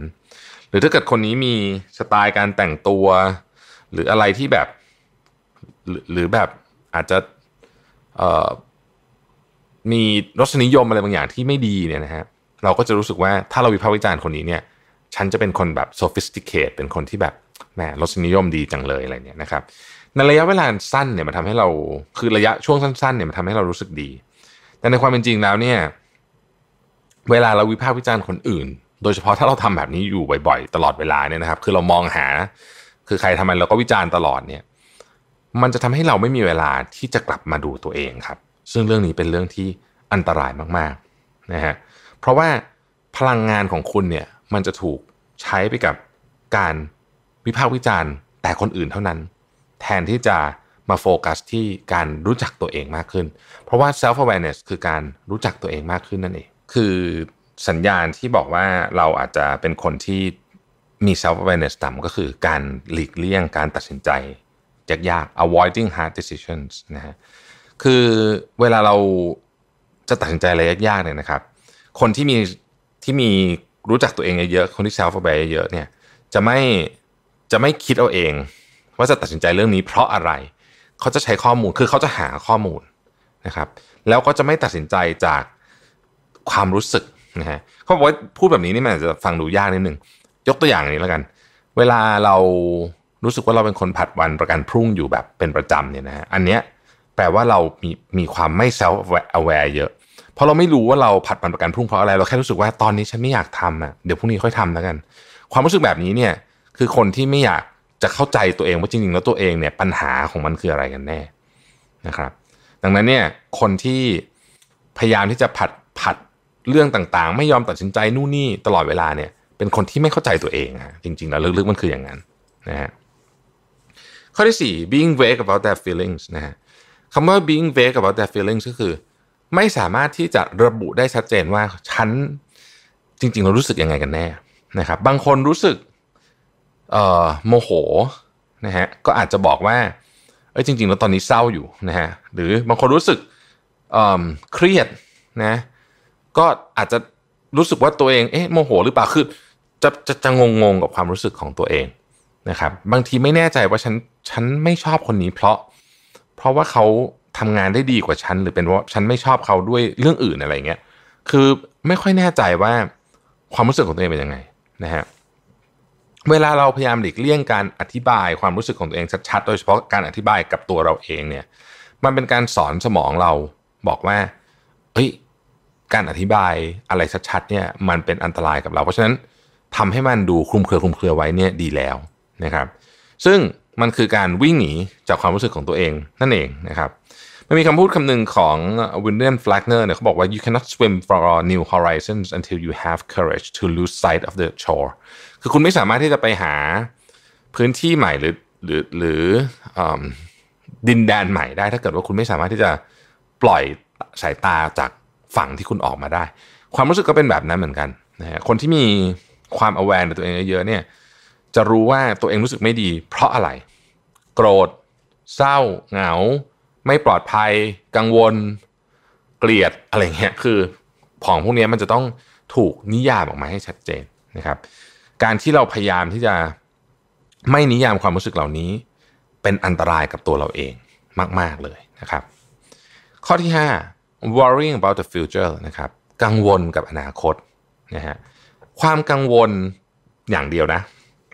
ความกังวลอย่างเดียวเนี่ยไม่ช่วยอะไรเลยฮะคือความกังวลเนี่ยสร้างความ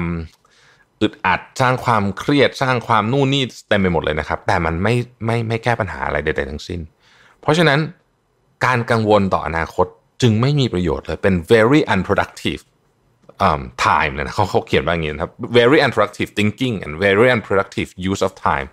คือมันแบบตรงกันข้ามกับ productivity เลยอะคือถ้าเกิดคุณกังวลกับอนาคตเนี่ยแปลว่าคุณกำลังทำสิ่งที่ unproductive มาก ๆ แล้วหลายคนทำแบบนี้อยู่ เรียกว่าเป็นเรื้อรังอะคือคือกังวลกับอนาคตตลอดเวลานะครับ เหตุผลก็เพราะว่าเราเนี่ยไม่รู้จักตัวเอง เราไม่ได้รู้ว่าจริง ๆ แล้วเนี่ย เรากังวลกังวลเรื่องอะไรนะครับคนที่รู้จักตัวเองเนี่ยจะไม่กังวลกับอนาคตมาก เพราะเขารู้ว่าเขาอยากได้อะไร แผนการคืออะไร กระบวนการการทำงานคืออะไร แล้วเขาก็ลงมือทำนะฮะแน่นอนว่ามันอาจจะพูดง่ายทำยาก แต่ในความเป็นจริงแล้วเนี่ย เราลองไปดูสิครับว่าคนที่เอาเอางี้ คนที่มีเรื่องเยอะๆ ถ้าเกิดคุณมีเพื่อนที่มีเรื่องเยอะๆ เป็นแบบบริหารธุรกิจใหญ่โตเนี่ยเขาจะไม่ค่อยกังวลกับอนาคตคุณลองไปคุยกับเขาดูได้นะครับเขาจะไม่ใช่เขาจะไม่ค่อยกังวลกับอนาคตไม่ใช่ว่าเขาไม่คิดนะฮะเพราะเขาคิดแต่เขาไม่ได้กังวลเขาคิดว่าโอเค มันจะเกิดอะไรขึ้นฉันจะแก้ปัญหายังไงเรียงแผนการออกมาทำซีเนารีโอหนึ่งสองสามสี่เสร็จแล้วเขาก็ไม่กังวลแล้วฮะเขาก็นอนหลับสบาย คนที่กังวลกับอนาคตคือคนที่ไม่รู้ว่าฉันจะเอาไงกับแน่กับชีวิต แล้วก็ไม่คิดไม่วางแผน มันก็เลยวนอยู่อย่างนั้นนะอย่างที่บอก unproductive time นะครับมันมีคำพูดคำหนึ่งที่มาคัสอารูเลสพูดไว้บอกว่า never let the future disturb you you will meet it if you have to with the same weapons of reason which today arm you against the present คือคุณไม่ต้องกังวลหรอกกับอนาคตอะเพราะถ้าบอกว่าคุณจะเจอมันปัญหาแล้วก็แล้วแต่ที่จะเกิดขึ้นเนี่ย คุณก็จะสู้กับมันด้วย อาวุธที่คุณใช้สู้กับปัญหาในวันนี้นี่แหละนะครับ ก็เป็นคำพูดที่ผมว่าเออมันก็ทำให้คนที่ที่อาจจะกำลังเหมือนกับวนอยู่กับความคิดของตัวเองเนี่ย หลุดออกมาจากตรงนั้นได้ ข้อที่ 6 ruminating on the past นะฮะคือแบบอันนี้ก็คือหมกมุ่นกับอดีตนะเขาบอกว่าเหมือนกันอะคล้ายๆ กับการกังวลถึงอนาคตเนี่ยการหมกมุ่นกับอดีตนี่ก็ very unproductive เหมือนกัน สิ่งที่คนไม่ค่อยรู้ คือการที่เราคิดถึงอดีตเยอะๆนะฮะที่เราหมกมุ่นที่เราชอบหมกมุ่นกับอดีตเนี่ย เพราะมันให้ความรู้สึกในการสามารถควบคุมอะไรบางอย่างกับเราได้ ใช่ ผมพูดไม่ผิดนะ thinking gives the illusion of control คือความคิดของเรากับอดีตเนี่ย มันทำให้เกิดภาพลวงตาว่าเราอาจจะสามารถควบคุมอะไรหรือเปลี่ยนแปลงอะไรมันได้ ซึ่งในความเป็นจริงแล้วมันเปลี่ยนแปลงไม่ได้อยู่แล้วเนี่ยนะฮะคนที่มี self awareness สูงๆ รู้จักตัวเองเยอะ จะไม่คิดถึงอดีตในในในในแบบคร่ำครวญพรรณนานะคือเขาจะคิดถึงถึงอดีตว่าโอเค ฉันทำอะไรพลาดไป ครั้งหน้าจะเป็นยังไง จะแก้ไขยังไง วางแผนยังไง แต่มันจะมีคนที่แบบคิดถึงอดีตแบบแบบวนนะฮะรู้สึกผิดรู้สึกแย่รู้สึกเศร้า แล้วก็โกรธตัวเองนะครับ แต่ทั้งหมดเนี้ยจริง ๆ แล้วมันมันถูกครอบโดย โดยภาพลวงตาของการที่เราคิดว่าเราสามารถควบคุมอะไรบางอย่างได้นะฮะซึ่งถ้าคิดดูแล้วเนี่ยมันเป็นความคิดเชิงจิตวิทยาที่น่าสนใจมาก เราเราไม่อยากคิดถึงอดีตแต่พอเราคิดราบวนไปวนมาเนี่ยเรารู้สึกว่าทำฮาวเราสามารถควบคุมหรือหรือทำอะไรกับมันได้ทั้งที่จริงๆมันทำไม่ได้ เพราะฉะนั้นคนรู้จักตัวเอง จะเข้าใจว่าอดีตผ่านไปแล้ว เรียนรู้และเดินหน้าต่อนะฮะ Roy T. Bennett กล่าวไว้ว่า if you want to be happy do not dwell in the past do not worry about the future focus on living fully in the present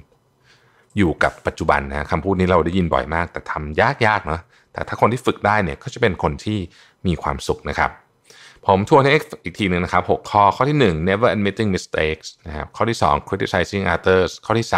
3 avoiding hard decisions ข้อที่ 4 being vague about their feelings ข้อที่ 5 worrying about the future ข้อที่ 6 ruminating on the past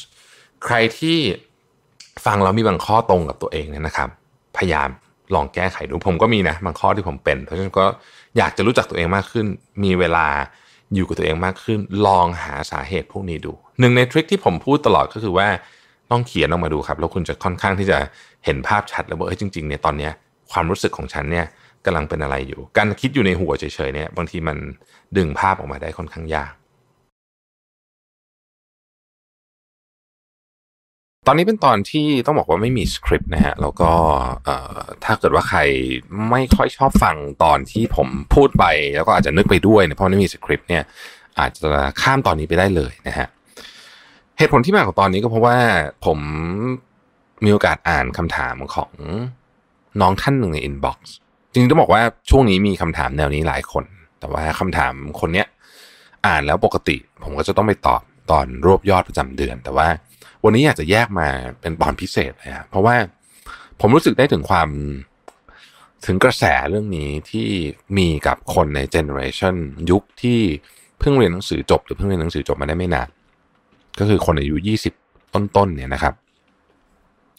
เขาเขียนมาบอกว่ารู้สึกหมดหวังกับชีวิตมากเลยครับ ทำยังไงถึงจะรู้สึกมีความหวังขึ้นมาได้ คือเขาก็เล่า detail อย่างอื่นอีกนะ เรื่องงานเรื่องที่บ้านเรื่องอะไรต่างๆนานาเหล่านี้เนี่ยนะครับ แต่ผมจะสรุปรวบยอดไปแล้วกัน ว่ามันเป็นลักษณะที่เป็นองค์ประกอบร่วมกันของคนใน generation ใหม่จำนวนหนึ่ง ไม่ใช่ทุกคนแต่จำนวนหนึ่งนะครับหนึ่งก็คือหางานทำยาก ได้งานต่ำกว่า สิ่งที่ตัวเองคาดหวังไว้ หรือว่าบางคนได้งานต่ำกว่า skill level ที่ตัวเองมีนะครับ อันนี้ก็เรื่องมาจากตลาดแรงงานช่วงนี้ด้วยนะฮะนี่ต้องบอกก่อน แต่ว่ามันไม่ใช่แค่นั้นนะครับ จริง ๆ มันมาจากเรื่องของการเข้ามาถึงของ automation ซึ่งคือแรงงานที่ต้องบอกว่าเพิ่งจบเนี่ยประสบการณ์ยังน้อยหรืออะไรต่างๆนานาเหล่านี้เนี่ยงานมันยังไม่ซับซ้อนมาก โอกาสที่จะถูก automation เนี่ยตัดหน้าไปก่อน มันก็มีสูงพอสมควรทีเดียว นะครับแน่นอนว่าไม่ใช่ทุกคนจบมาแล้ว จะมีงานรองรับ สมมุติว่าคุณเป็นจบเรียนจบแพทย์มาแบบนั้นน่ะโอเค แต่ว่าไม่ใช่ทุกคนที่จะเป็นแบบนั้นถูกไหมครับ เพราะฉะนั้นเรื่องนี้ก็เป็นประเด็นที่หนึ่งประเด็นที่สองเนี่ยคือเรื่องของหนี้สินเนี่ยคือเรียนจบก็มีหนี้เลยบางทีก็หนี้จากการ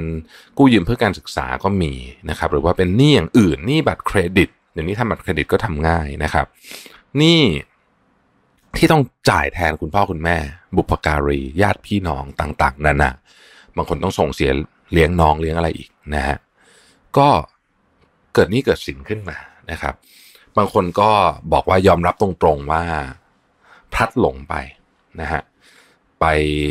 ซื้อของที่ตัวเองไม่ควรจะซื้อ ซื้อรถบ้าง ซื้อของฟุ่มเฟือยบ้าง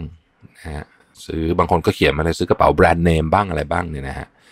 คือผมได้คำถามพวกนี้เนี่ยไม่ใช่มาแค่ช่วงนี้นะฮะจริงก็มาก่อนหน้านี้แล้ว แต่ว่าผมก็รู้สึกว่ามันเป็นกระแสอันหนึ่งที่น่าน่าน่าจะต้องมาพูดคุยกันนะครับ อีกเรื่องหนึ่งหลายคนรู้สึกเหงา เป็นปัญหาร่วมของเจเนอเรชันเลยนะเหงาครับ บางคนก็มีแฟนนะครับ แต่ก็รู้สึกเหงาอยู่รู้สึกว่าชีวิตไม่ไม่เติมเต็ม รู้สึกว่าขาดอะไรบางอย่าง แต่ก็ไม่รู้เหมือนกันว่ามันคืออะไรนะฮะบางคนบอกว่ามีงานนะ แต่ว่ารู้สึกทำงานไปแล้ว ชีวิตยิ่งทำยิ่งว่างเปล่านะฮะคือโดยรวมมันดูสิ้นหวังไปหมดอะอันนี้ยังไม่รวมถึงปัจจัยอื่นอีกนะครับ เช่น บางคนบอกว่าดูแล้วชีวิตนี้เนี่ย คือมีความฝันอยู่อย่างเดียวอยากจะมีบ้านแล้วก็เลี้ยงหมานะฮะแค่นั้นเองนะครับ บ้านก็ก็ imagine ไว้เป็นบ้านแบบหนึ่งนะฮะอาจจะเป็นถ้าเป็นภาษาฝรั่งเขาเรียกว่าเอ่อ white picket fence ก็คือเป็นบ้านแบบ ถ้าเป็นของชาวอเมริกันก็คือบ้านแบบ American dream นะก็เป็นบ้านหลังหนึ่งแล้วก็มีพื้นที่สนามนะครับ เลี้ยงหมาเขาบอกว่า ถ้าเขาดูไม่เห็นหนทางว่าชีวิตนี้เขาจะทำแบบนั้นเขาจะมีบ้านอย่างนั้นได้ยังไง เพราะเป็นหนี้เป็นสินอยู่เงินเดือนก็ไม่ได้เยอะอัตราการเจริญก้าวหน้าทางเงินเดือนก็ไม่เยอะ ดูแล้วเนี่ย ไปดูคนอายุสี่สิบห้าสิบที่อยู่ก่อนหน้าเขาเขาดูแล้วมันมันดูหมดหวังไปหมดนะฮะ ประเด็นนี้น่าสนใจนะเพราะประเด็นนี้มันไปซ้อนทับกับประเด็นที่ฮ่องกงนะครับ ที่ฮ่องกงเนี่ยที่คนรุ่นใหม่มาเดินขบวนประท้วงกันเยอะๆเนี่ยนะครับ คือมันเริ่มต้นมาจากเรื่องของกฎหมายการส่งผู้ร้ายข้ามแดนนะฮะแต่จริงๆแล้วเนี่ยถ้าไปดูในในนัยยะหนึ่งของฮ่องกงเนี่ยคือว่าคนยุคใหม่เนี่ย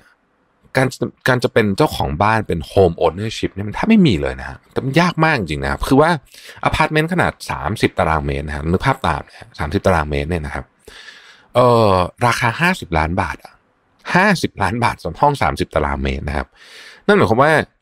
บางทีคุณทำงานถึงอายุสี่สิบนี่คุณยังไม่มีเงินดาวเลยนะครับนี่คือคุณจบแบบเรียนจบมหาวิทยาลัยดี ๆ ด้วยนะ อันนี้ให้แบบเงินเดือนสูงๆแล้วเลยเนี่ยนะครับ ก็ยังยากนะฮะแล้วคนก็รู้สึกไม่มีความหวังกับอนาคต จริงๆ เรื่อง home ownership นี่เป็นประเด็นที่สำคัญมากนะครับคือถ้าเกิดคนไม่ ไม่เป็นเจ้าของหรือไม่มีบ้านเนี่ยนะไม่มีไม่มีความรู้สึกผูกพันกับบ้านกับชุมชนเนี่ย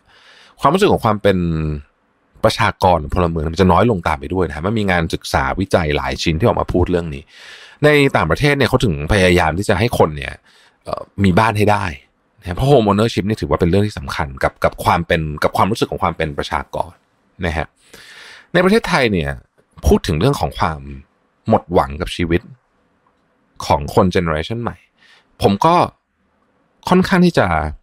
จะบอกว่าเข้าใจแล้วกันนะคือโครงสร้างทางสังคมตอนนี้เนี่ยมันผลักดันให้เกิดความเหลื่อมล้ำทุกมิติ ตั้งแต่เรื่องของการศึกษา การเข้าถึงโอกาสนะครับ เรื่องของการเข้าถึงความรู้นะพวกนี้นี่คือความเหลื่อมล้ำทั้งสิ้นนะการเข้าถึงแหล่งเงินทุน การ เข้าถึงบริการต่างๆของภาครัฐนะฮะการเข้าถึงทรัพยากรที่อาจจะไม่ใช่เงินนะฮะเช่นยกตัวอย่างนะครับ การที่มีโอกาสได้ไป pitch กับ investor อย่างเงี้ยพวกนี้ไม่มีความเหลื่อมล้ำอยู่ในทุกมิติ ซึ่งมันเป็นปัญหาที่อยู่ที่ระบบ แก้ยาก แก้ได้ไหมแก้ได้ ใช้เวลาแต่ว่าต้องแก้ เพราะถ้าไม่แก้เนี่ย มันมีแต่จะเยอะขึ้นตัวเร่งปฏิกิริยาสำคัญของเรื่องนี้ก็คือ automation ที่กำลังมาถึงนั่นเองโควิดก็เป็นตัวหนึ่ง แต่ automation เนี่ยเป็นตัวเร่ง ไม่งั้นเนี่ยเราจะมีคน generation แห่งความสิ้นหวังหมดหวังกับชีวิตเนี่ยอีกเยอะเลยนะฮะแล้วก็จะมีอีกหลาย generation ตามออกมา ไม่ใช่เฉพาะ generation ช่วงที่ผมได้กล่าวถึงไปแล้วตอนต้น เพราะ generation นี้เนี่ยจึงต้องผมว่าต้องต้องหาพื้นที่ของตัวเอง นะฮะผมอาจจะไม่ได้กล่าวอะไรไปได้เยอะมากในตอนนี้ เพราะว่าจริงๆมันยังไม่มีคำตอบให้นะคือ solution เนี่ยมันมีนะครับ แต่ว่ามันซับซ้อนแล้วผมตอบเองคนเดียวคงคงไม่ครบถ้วนและไม่ถูกต้องด้วยนะครับแต่ว่ามันคือเรื่องของระบบอะมันไม่สามารถแก้ได้ที่คนใดคนหนึ่ง หรือไม่ไม่สามารถแก้ได้ที่การให้เงินเข้าไปในในในแจกเงินหรืออะไรแบบเนี้ย ทำแบบนั้นไม่ได้นะครับ อย่างไรก็ดีเนี่ย ผมคิดว่าผู้ใหญ่เจเนอเรชันของผมแล้วกันนะฮะเจเนอเรชันผมเนี่ยต้องรีบเข้ามาแก้ปัญหาเรื่องนี้โดยด่วน ผู้ใหญ่ไม่ว่าจะเป็น generation ก่อนผมหรือว่า generation ผมเอง ซึ่งตอนนี้เนี่ยอาจจะไม่ได้มีปัญหาเรื่องของความหมดหวังมากแล้วนะฮะ คือมันก็เป็นความหมดหวังอีกรูปแบบหนึ่งนะแต่ว่ามันไม่ใช่ความหมดหวังของวัยเยาว์อะคือไฟและความหวังของคนในวัยเยาว์เนี่ยมันมีค่ามากนะมันคือตัวผลักดันของใหม่ๆตัวคือตัวผลักดันประเทศ เพราะฉะนั้นถ้าเกิดว่ามันมอดไปแล้วเนี่ยคนหมดหวังไปแล้วเนี่ยประเทศไทยเนี่ยจะมีอนาคตที่น่าเป็นห่วงอย่างยิ่งนะฮะกล่าวโดยสรุปของ EP นี้แบบสั้นๆก็แล้วกัน บอกว่าไม่แปลกที่จะมีชีวิตแห่งความหมดหวังบ้างสำหรับบางคน เพราะว่าโครงสร้างเนี่ยมันกดทับจริงๆ แล้วเราเองก็อยู่ในจุดที่แหลมคมมากของสังคมไทย ไม่แปลกที่คุณจะรู้สึกว่าประเทศนี้ไม่แฟร์กับคุณสักเท่าไหร่นัก เพราะว่าในบางทีมันก็เป็นแบบนั้นจริง ๆ ไม่แปลกที่คุณจะรู้สึกว่าคุณต้องการเปลี่ยนแปลงทุกเรื่อง แต่ว่าสิ่งที่ผมอยากจะบอกเนี่ยจะเล่าให้ฟัง แล้วก็เป็นข้อมูลที่อาจจะพอช่วยได้ ก็คือว่า หากเราพอจะมองเห็นว่าอนาคตเนี่ยสิ่งที่มันจะเกิดขึ้นเป็นอะไร แล้วเราพยายามพาตัวเองไปอยู่ตรงนั้น บางทีมันอาจจะคุณทำให้คุณมีความหวังมากขึ้นก็ได้อะผมยกตัวอย่างนะฮะเข้าเรื่องแบบ ที่เป็นดีเทลสักนิดหนึ่งนะฮะสมมุติว่าคุณบอกว่าอาชีพแบบมันมันหางานยากจริง แต่มันมีงานอยู่สิบอย่างที่เขาเพิ่งลิสต์ออกมานะ อันนี้เป็น country profile ของ World Economic Forum ที่พูดถึงประเทศไทยนะประเทศไทยเนี่ยมี working age population คือคนที่อยู่ในวัยทำงานเนี่ยนะฮะ World Economic Forum บอกว่ามี 47.2 ล้านคนนี่นะครับ งานใน 10 ปีต่อจากเนี้ยที่จะเป็นที่ต้องการมากที่สุดคือพูดง่ายก็คือว่าถ้าคุณมีความรู้เหล่านี้เนี่ยนะฮะเอ่อไม่ต้องพูดถึงตกงานหรอก มีแต่คนแย่งตัวใช้คำนี้เลยแล้วกันนะอันที่หนึ่งคือ data analyst กับ data scientist อันที่สอง digital marketing กับ strategy specialist อันที่สาม big data specialist อันที่สี่ AI กับ machine learning specialist อันที่ห้า software and application developers อันที่หก supply chain and logistics specialist อันที่เจ็ด strategic advisor อันที่แปด database and network professional เก้า commercial and industry designer แล้วก็สิบ business development professionals สิบอย่างนี้ แล้วก็มีคนถามว่า อ้าวตอนไม่ได้เรียนจบมาทางนี้ทำไงนะครับ ในรายงานของ World Economic Forum เนี่ยได้บอกไว้ว่า คุณถ้าคุณใช้เวลานะ สักประมาณ 90 วัน 90 วันเต็มๆนะฮะ90ถึง120 วันเต็มๆเนี่ยในการเรียนรู้ทักษะที่ผมได้กล่าวไปเมื่อกี้เนี่ยนะครับ สักหนึ่งอย่างนะครับ ไม่ไม่ใช่ทุกอย่างนะฮะทุกอย่างเรียนไม่ไหวนะสักหนึ่งอย่างเนี่ย ถ้าคุณหาเวลาได้นะครับ ไปลงเรียนคอร์สออนไลน์เนี่ยแล้วก็เรียนเรื่องพวกนี้เนี่ยร้อยี่สิบวันเก้าสิบถึงร้อยี่สิบวัน คุณจะมีความสามารถเพียงพอที่จะเข้าไปเริ่ม ในสายงานเหล่านี้ที่เป็นที่ต้องการอย่างสูงมากแน่ ๆ ในอีกสิบปีต่อจากนี้ได้ เออ เริ่มมีความหวัง ผมคิดว่านี่เป็น solution ในฝั่งของตัวเราเอง แต่แน่นอนเราเราไม่สามารถแก้ปัญหานี้ตัวเองได้ทั้งหมด รัฐบาลก็ต้องช่วย ผู้ใหญ่ที่เป็น generation ก่อนหน้านี้ก็ต้องช่วย แต่ว่าสำหรับเราเองเนี่ย อันนี้เราทำได้นะครับ อันนี้เป็น skill ที่คนต้องการ เพราะฉะนั้นเราเห็นอยู่แล้วว่า 10 ปีต่อจากนี้เนี่ยไออาชีพที่ผมได้กล่าวมาทั้งหมดเหล่านี้เนี่ย มันจะเป็นอาชีพที่คนอยากได้มาก ๆ เพราะฉะนั้น มันอาจจะเป็นหนึ่งในหนทางแล้วกันเนาะที่จะลดความหมดหวังของเราลงได้นะครับ ผมเองไม่มีบทสรุปอะไรจากพอดแคสต์ในตอนนี้ แต่ว่าขอเป็นกำลังใจให้น้องๆทุกคนที่กำลังต่อสู้อยู่บนเส้นทางนี้ชีวิตไม่มีง่ายนะครับ ชีวิตไม่มีง่าย แต่ว่าเราเลือกได้นะครับที่จะที่จะเห็นความหวังอยู่ข้างหน้าหรือเปล่านะ อันนี้เป็นช้อยส์นะครับ ผมว่านะ แต่ก็แน่นอนแหละ พูดอย่างนี้มันก็พูดง่าย มันก็ไม่ใช่ทุกคนที่จะ สามารถมองเห็นได้บางทีมันก็ดูจะหมดหวังจริง ๆ แต่เชื่อเถอะครับว่าในความมืดที่สุดเนี่ยเดี๋ยวมันมีแสงสว่างอยู่ปลายอุโมงค์เสมอ โลกเรามันเป็นแบบนี้จริง ๆ นะครับ วันนี้ผมเอาบทความมาจาก Medium นะครับ ชื่อว่า six things genuinely confident people do differently นะครับก็คือคนที่มั่นใจในตัวเองจริง ๆ เนี่ยเขาทำอะไรที่แตกต่างจากคนอื่นบ้างนะครับ คนเขียนคือ Sira M นะครับ เป็นอีกหนึ่งท่านที่ผมติดตามอยู่นะฮะข้อที่หนึ่งเลยเนี่ยนะครับ เป็นข้อที่ผมว่าสำคัญสุดเลยนะฮะคนที่มั่นใจในตัวเองจริง ๆ เนี่ยไม่ไม่มีความต้องการที่จะพูดถึงเรื่องของตัวเองอยู่บ่อยๆนะพูดง่ายๆคือว่าเขาไม่ต้อง validate นะหรือไม่ต้องไม่ต้องรู้สึกว่าเออฉันจะต้องโชว์ความสามารถของฉันตลอดเวลา หรือพูดถึงฉันตลอดเวลานะครับ ไม่ใช่ว่าเขาไม่ไม่อยากจะเล่าเรื่องตัวเองให้คนอื่นฟังนะแต่เขารู้สึกว่าเดี๋ยวสิ่งที่เขาทำเนี่ยมันจะถูกแสดงออกมาด้วยตัวของมันเอง ไม่จำเป็นต้องพูดเพื่อให้ประทับใจ แต่ผลงานจะสร้างความประทับใจด้วยตัวเอง ข้อที่สองมีความใกล้เคียงกัน confident people are quiet คนที่มั่นใจเนี่ยมักจะเป็นคนที่เหมือนกับพูดเมื่อจำเป็น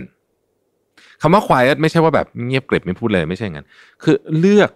เลือกคำพูดของตัวเอง ไม่ใช่คำพูดฟุ่มเฟือยนะฮะไม่ใช่คำพูดฟุ่มเฟือยและก็สำคัญกว่านั้นคือ รู้สึกโอเค ที่จะมีช่วงเวลาที่เราอาจจะเรียกว่า dead air เนี่ยนะฮะบ้างนะครับเขาบอกว่าถ้านึกอะไรไม่ออกเนี่ยนะครับ ให้นึกถึงคีนูรีฟส์แล้วก็เวลาคีนูรีฟส์ให้สัมภาษณ์นะฮะคีนูรีฟส์จะเลือกคำแล้วก็บางทีเวลาเขาก็เวลาเขาคิดอะไรเขาก็จะหยุด แล้วก็แล้วก็ปล่อยให้มันมีเวลาว่างๆเขาไม่ได้รู้สึกว่า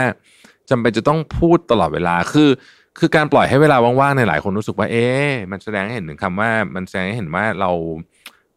เหมือนกับคิดอะไรไม่ออกหรือเปล่าอะไรเงี้ยนะฮะ ในบทความนี้บอกให้ไม่ใช่จริงๆแล้วเนี่ย หลายคนเนี่ย โอเคมากเลยนะ ที่ที่จะเลือกที่จะหยุด แล้วก็คิด แล้วก็ค่อยพูดต่อ เลือกคำพูดอย่างระมัดระวังนะครับ ข้อที่สาม they tend to speak slowly นะคือค่อนข้างจะเรียกว่าเรียกว่าพูดช้า คนที่เป็นคนที่มั่นใจเนี่ย จะพูดหรือเล่าเรื่องต่างๆ เนี่ย ค่อนข้างช้าไม่ไม่ไม่รีบจะเล่าให้จบนะฮะ อาจจะเป็นเพราะว่าเขารู้สึกว่าเขา comfortable คือคือคือรู้สึกโอเคกับกับ speed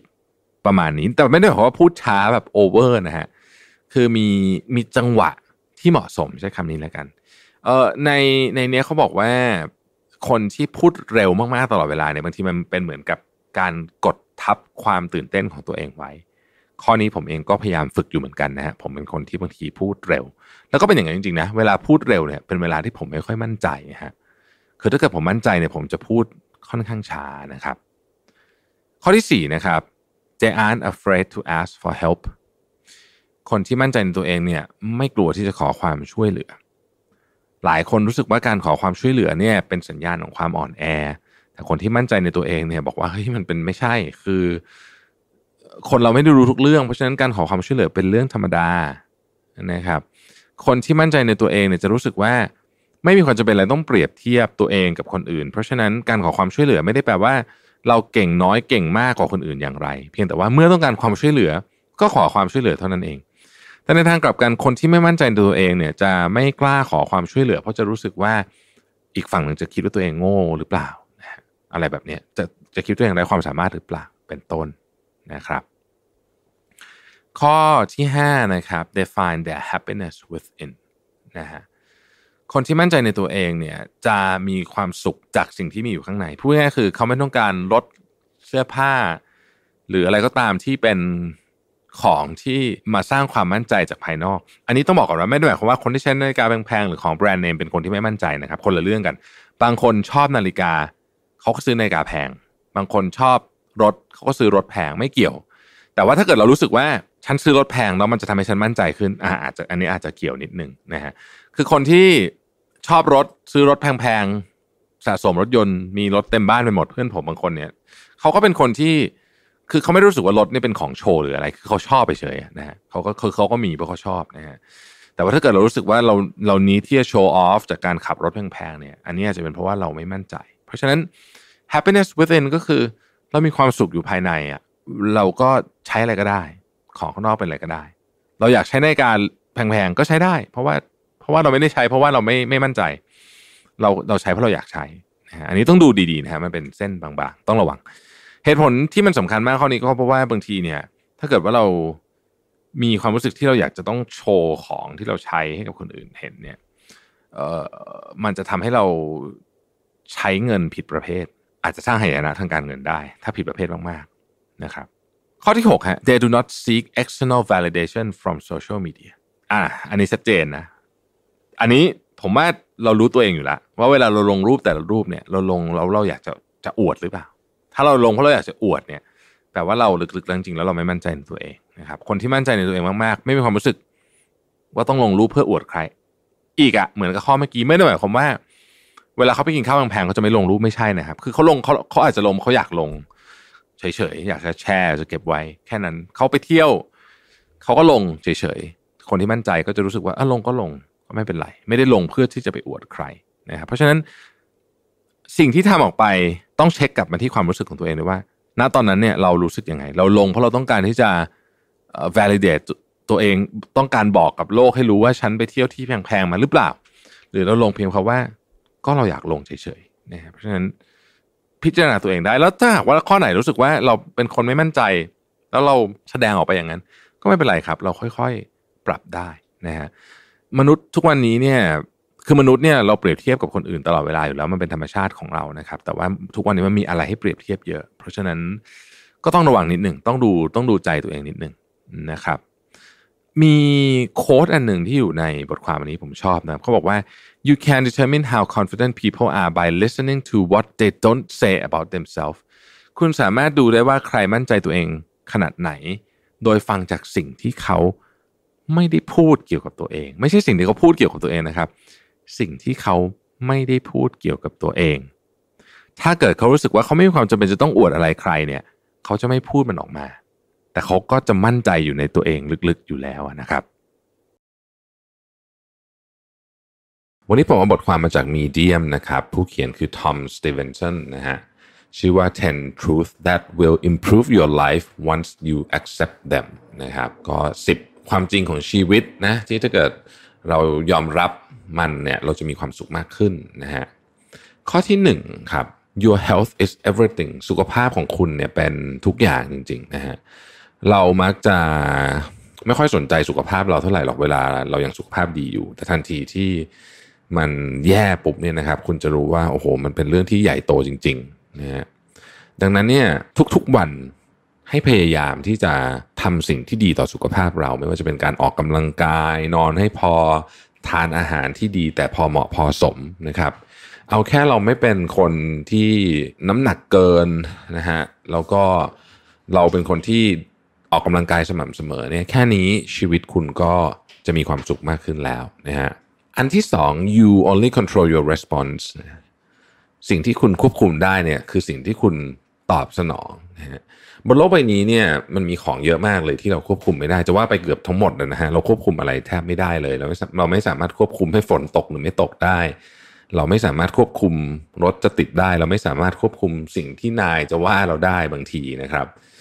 แต่ว่าสิ่งที่เราทำได้ก็คือ เวลามีเรื่องอะไรต่างๆ เกิดขึ้นกับเรา เราจะตอบสนองมันอย่างไรนะครับ ผมเคยพูดในพอดแคสต์หลายตอนแล้วบอกว่าเวลาเรื่องอะไรเกิดขึ้นกับเราเนี่ย เรื่องนั้นน่ะมันอาจจะเป็นแค่สิบเปอร์เซ็นของความโมโห สมมตินะสมมติเรื่องนี้ทำให้เราโมโหเนี่ยสิบเปอร์เซ็นคือตัวเนื้อหาของเรื่องเก้าสิบเปอร์เซ็นเราจะโมโหเยอะโมโหน้อยหรือไม่โมโหเลยมันขึ้นอยู่กับการตอบสนองของเราต่อเรื่องนั้นนะครับ ถ้าเราเข้าใจจริง ๆว่า เรามีความสามารถในการควบคุมปัจจัยภายนอกน้อย แต่สิ่งที่เราตอบสนองต่อปัจจัยภายนอกเหล่านั้น เป็นสิ่งที่เราควบคุมได้ ชีวิตเราจะมีความสุขมากขึ้น ข้อที่ 3 life is short นะฮะชีวิตมันสั้นจริงๆนะคนเราเนี่ยเวลาเราเราเรารู้ว่าแหละว่าทุกคนต้องรู้ว่าตัวเองต้องตายนะฮะแต่ว่าเราเราจะคิดว่ามันอีกนานมาก ๆ นานเกินกว่าความเป็นจริงไปเยอะ ดังนั้นเนี่ยเรื่องต่างๆในชีวิตที่เราอยากทำ เรื่องต่างๆ ในชีวิตที่เราคิดว่าเป็นสิ่งที่ท้าทายเราเนี่ยนะครับ ลองทำดู เพราะว่าเมื่อเวลาของคุณบนโลกนี้ใกล้จะหมดลงเนี่ย เราจะได้ไม่ต้องเสียใจกับเรื่องเหล่านี้ภายหลัง คนจำนวนมากเสียใจที่ไม่ได้ดำเนินทางชีวิตแบบที่ตัวเองอยากได้ เพราะทำตามความคาดหวังของคนอื่นนะฮะไม่ได้เลือกอาชีพที่ตัวเองอยากเลือก เพราะว่ามีคนอื่นเลือกให้ เอ่อไม่ได้เดินทางหรือไม่ได้ หรือไม่ได้ไปในที่ที่เราอยากไป เพียงเพราะว่าคนอื่นบอกว่าไม่น่าไป ในที่สุดแล้วคนที่เสียใจก็คือเราเอง แล้วตอนนั้นมันก็แก้ไขอะไรไม่ได้แล้ว ข้อที่สี่นะฮะ there's no one definition of success มันไม่มีความสำเร็จตายตัว หรือนิยามของความสำเร็จแบบหนึ่งเดียวนะฮะเราอาจจะ รู้สึกว่าความสำเร็จเวลาเราพูดถึงโดยเฉพาะในโลกของทุนนิยมเนี่ย มันหมายถึงบ้านใหญ่ๆรถสวยๆนะฮะเราอาจจะนึกถึงคนที่สำเร็จคือ คนอย่างอีลอนมัสคนอย่างบิลเกตส์คนอย่างมาร์คซักเคอร์เบิร์กแต่ในความเป็นจริงแล้วเนี่ยคำว่าสำเร็จมันมีนิยามมากมาย เราอาจจะไม่จำเป็นต้องมีเงินเยอะขนาดนั้นก็ได้ แต่ว่าเรามีชีวิตที่มีคุณค่าให้กับผู้อื่น ก็อาจจะเป็นความสำเร็จแบบหนึ่ง เราอาจจะไม่ต้องมีเงินเยอะแยะก็ได้ แต่ว่าเราได้ทำงานที่เรารักทุกวัน เราอยากตื่นมาทำงานที่เรารักทุกวัน ก็เป็นอีกรูปแบบหนึ่งเหมือนกัน เราอาจจะไม่มีเงินเยอะมากมาย ไม่มีบ้านหลังใหญ่โต แต่ว่าเรามีชีวิตที่คนจำนวนมากรู้สึกว่าเราเป็นตัวอย่างเป็นต้นแบบของเขา ก็อาจจะเรียกได้ว่าความสำเร็จก็ได้ หรือจริงๆบางทีเรามีชีวิตที่แข็งแรง มีความสุขกับเรื่องเล็ก ๆ น้อยๆได้ทุกวัน ก็อาจจะสำเร็จก็ได้ เมื่อเราเข้าใจเรื่องแบบนี้แล้วเนี่ยนะครับ จะทำให้เราไม่ไม่ตกอยู่ในที่เขาเรียกว่า rat race การแข่งอยู่ การแข่งหนูถีบจักรนะครับ แล้วก็บางทีเราจะหานิยามของความสำเร็จของตัวเองได้ ข้อที่ 5 difference are what make life interesting นะฮะคือตอนนี้เนี่ยโลกเราเต็มไปด้วยความขัดแย้งเต็มไปด้วยความคิดเห็นที่แตกต่างกันมากมาย แต่ในความเป็นจริงแล้วเนี่ยความคิดเห็นที่แตกต่างกันเหล่านี้ ความขัดแย้งทางความคิดเหล่านี้เนี่ยนะครับ บางทีมันเป็นสิ่งที่ทำให้ชีวิตมีค่าและมีต้องบอกว่ามีความน่าสนใจด้วยเราลองนึกภาพว่าถ้าเกิดทุกคนคิดเหมือนกันหมดนะฮะเเชื่อเรื่องเดียวกันหมด พูดเรื่องเดียวกันหมด โลกนี้คงจะน่าเบื่อน่าดู เพราะฉะนั้นการที่เราเห็นความแตกต่างบนโลกใบนี้ เห็นสิ่งที่ไม่เหมือนไม่ซ้ำกันบ้างเนี่ย จะว่าไปแล้วเป็นสิ่งที่ทำให้ชีวิตเนี่ยน่าสนใจนะครับ ข้อที่ 7 happiness is a journey not a destination โอ้อันนี้เป็นอันที่ผมชอบมากเลยเหมือนกับการเดินทางไปที่ไหนสักแห่งหนึ่งเนี่ยครับ ความสุขเหมือนกับการเปรียบเทียบกับการออกเดินทางเนาะบางทีเราออกเดินทางเนี่ยไปเที่ยวเนี่ยนะครับเอ่อสมมุติว่าเราอยากไปปีนภูเขาเนี่ยนะฮะความสุข ตอนไปถึงยอดเขาก็เป็นความสุขชนิดหนึ่ง แต่จริงๆแล้วความสุขที่น่าจะมีมากกว่าคือความสุขระหว่างทางที่เราได้ชมบรรยากาศชมวิวนะฮะเจออุปสรรคบ้าง ผ่านเรื่องราวร้ายๆบ้าง ทะเลาะกับเพื่อนที่ไปด้วยกันบ้าง เหล่านั้นแหละคือความสุขจริงๆ แล้วจะว่าไปแล้ว ถ้าเราคิดได้แบบนี้เนี่ยเราก็จะคิดได้ว่าทุกๆโมเมนต์แม้ว่าเราอาจจะรู้สึกไม่ค่อยสบายเนื้อสบายตัวเท่าไหร่ตอนนี้เช่นเราต้องทำงานหนักอยู่ในตอนนี้เนี่ย ถ้าเรามองมันเป็นความสุขของการเดินทาง เราก็จะมีชีวิตที่มีความสุขมากขึ้น จะว่าไปแล้วเนี่ยนะครับ ในมุมกลับกัน ถ้าเกิดว่าเราโฟกัสไปที่เป้าหมายสุดท้ายเพียงอย่างเดียวเนี่ยนะครับโฟกัสไปที่ยอดเขาอย่างเดียวเนี่ยมันอาจจะทำให้เรากลายเป็นคนที่ไม่มีความสุขไปเลยก็ได้นะครับ แล้วเมื่อเราไปถึงเป้าหมายนั้นแล้วเนี่ย มันก็กลายเป็นว่าเราต้องเริ่มต้นหาเป้าหมายใหม่ แล้วก็เริ่มไม่มีความสุขอีกครั้งหนึ่ง เพราะว่าเราเชื่อว่าความสุขจะอยู่ที่ปลายทางเท่านั้น จะอยู่ที่เส้นชัยเท่านั้น แต่ในความเป็นจริงมัน ไม่ได้เป็นแบบนั้นนะฮะผมชอบเปรียบเทียบเรื่องนี้กับการแข่งวิ่งมาราธอนนะทุกครั้งที่ผมลงแข่งวิ่งเนี่ยนะฮะคือตอนวิ่งจบก็ดีใจนะแต่จริงๆแล้วเนี่ยตลอดทางมันมีเรื่องเล่ามีความทรงจำมากมาย ความทรงจำของการลงวิ่งมาราธอนอยู่ระหว่างทาง อยู่ระหว่างตอนที่เราเหนื่อยจนแทบวิ่งไม่ไหว อยู่ระหว่างการวางแผนว่า เราจะหยุดกินน้ำที่นี่ไหมหรือว่าจะไม่หยุดดี อยู่ระหว่างการวางแผนการ เกลี่ยกำลังของเราว่าเราจะต้องใช้แรงแค่ไหนวิ่งแค่ไหนตอนไหนวิ่งเร็ววิ่งช้า อยู่ที่การวางแผน รับมือกับสิ่งที่ไม่คาดฝัน เช่นอยู่ดีๆฝนตกหนักลงมา ความสุขระหว่างทางเหล่านี้เนี่ยบางทีมันมีความสุขมากกว่าตอนที่เราเราได้รับเหรียญตอนจบที่เส้นชัยอีกนะครับ ข้อที่ 8 you constantly evolving ชีวิตคนเราเนี่ยมันเป็นการต้องบอกว่าเป็นการเปลี่ยนแปลงจริง ๆ แล้วเราก็เป็นการปรับปรุงพัฒนาอยู่ตลอดเวลาด้วย ชีวิตที่มีความหมายคือชีวิตที่เรียนรู้เรื่องใหม่ ๆ เสมอนะครับ คือชีวิตที่เชื่อว่าการเปลี่ยนแปลงทำให้เราเติบโตขึ้น และการเปลี่ยนแปลงตัวความเปลี่ยนแปลงนั้นเองนี่แหละ เป็นสิ่งที่มีความหมาย เพราะถ้าเราไม่เปลี่ยนแปลงเลยเราอยู่ที่เดิมตลอดเราทำอะไรก็เคยทำมาก็เคยทำแบบนั้นไปเรื่อยๆเนี่ยนะครับ ชีวิตเรามันจะเหมือนติดอยู่กับอะไรสักอย่างหนึ่งทำให้เราไปต่อข้างหน้าไม่ได้ ดังนั้นมันจึงสำคัญมากที่เราจะให้ เรื่องของการเรียนรู้และการพัฒนาเนี่ยนะครับเป็นส่วนสำคัญเป็นแกนหลักในการดำเนินชีวิต มนุษย์ไม่ได้ถูกออกแบบมาให้อยู่เฉยๆนะฮะมนุษย์ถูกออกแบบมาให้ก้าวต่อไปเรื่อยๆนะเพราะฉะนั้นเราก็ต้องออกแบบแล้วก็พัฒนา evolve ตัวเองไปเรื่อยๆ เช่นกัน ข้อต่อไปนะฮะ you are unique คุณเป็นคนที่มีความต้องใช้คำว่าโดดเด่นในแบบของตัวเอง ไม่ว่าจะเป็นเรื่องอะไรที่คุณทำคุณอาจจะมองว่ามันเป็นเรื่องเล็กน้อยนะครับ แต่สำหรับคนอื่นเนี่ยมันเป็นอาจจะเป็นเรื่องใหญ่มากสำหรับเขาก็ได้ ยกตัวอย่างนะครับ สมมุติว่าคุณเขียนบล็อกสักอันหนึ่ง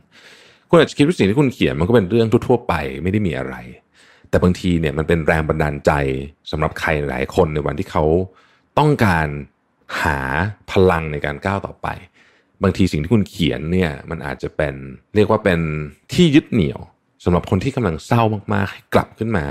ต่อสู้กับชีวิตได้ เพราะฉะนั้นทุกคนมีความโดดเด่นของตัวเองที่จะนำเสนอให้โลกเสมอนะครับ ก็ใช้พลังอันนี้ให้เรารู้ว่าเราเนี่ยมีความยูนิคและเรามีสิ่งที่ที่ดีที่เจ๋งนะไม่ต้องไปตามคนอื่นตลอดเวลา ไม่ต้องไปตามรูปแบบหรือแพทเทิร์นความสำเร็จของคนอื่นตลอดเวลา ข้อต่อไปนะครับ most people don't know you exist นะอันนี้ก็เป็นเรื่องที่น่าสนใจเหมือนกันบางทีเราชอบคิดว่าเราเนี่ย เป็นศูนย์กลางของจักรวาล โดยเฉพาะคนที่ค่อนข้างจะมีชื่อเสียงแล้วเนี่ยนะครับ ก็จะรู้สึกว่าโอ้โหฉันนี่แบบเจ๋งมากเลยทุกคนต้องฟังฉันหมดเลยในความเป็นจริงมันไม่ได้เป็นอย่างนั้นนะฮะไม่ว่าคุณจะเป็นใครก็ตามนอกจากคุณดังมากจริงๆเนี่ยนะครับนอกจากคุณเป็นคนที่ดังระดับโลกจริง ๆ เนี่ย มีคนอีกจำนวนมากบนโลกใบนี้ที่ไม่รู้จักคุณนะไม่รู้ด้วยซ้ำว่าคุณทำอะไรนะฮะดังนั้นเนี่ย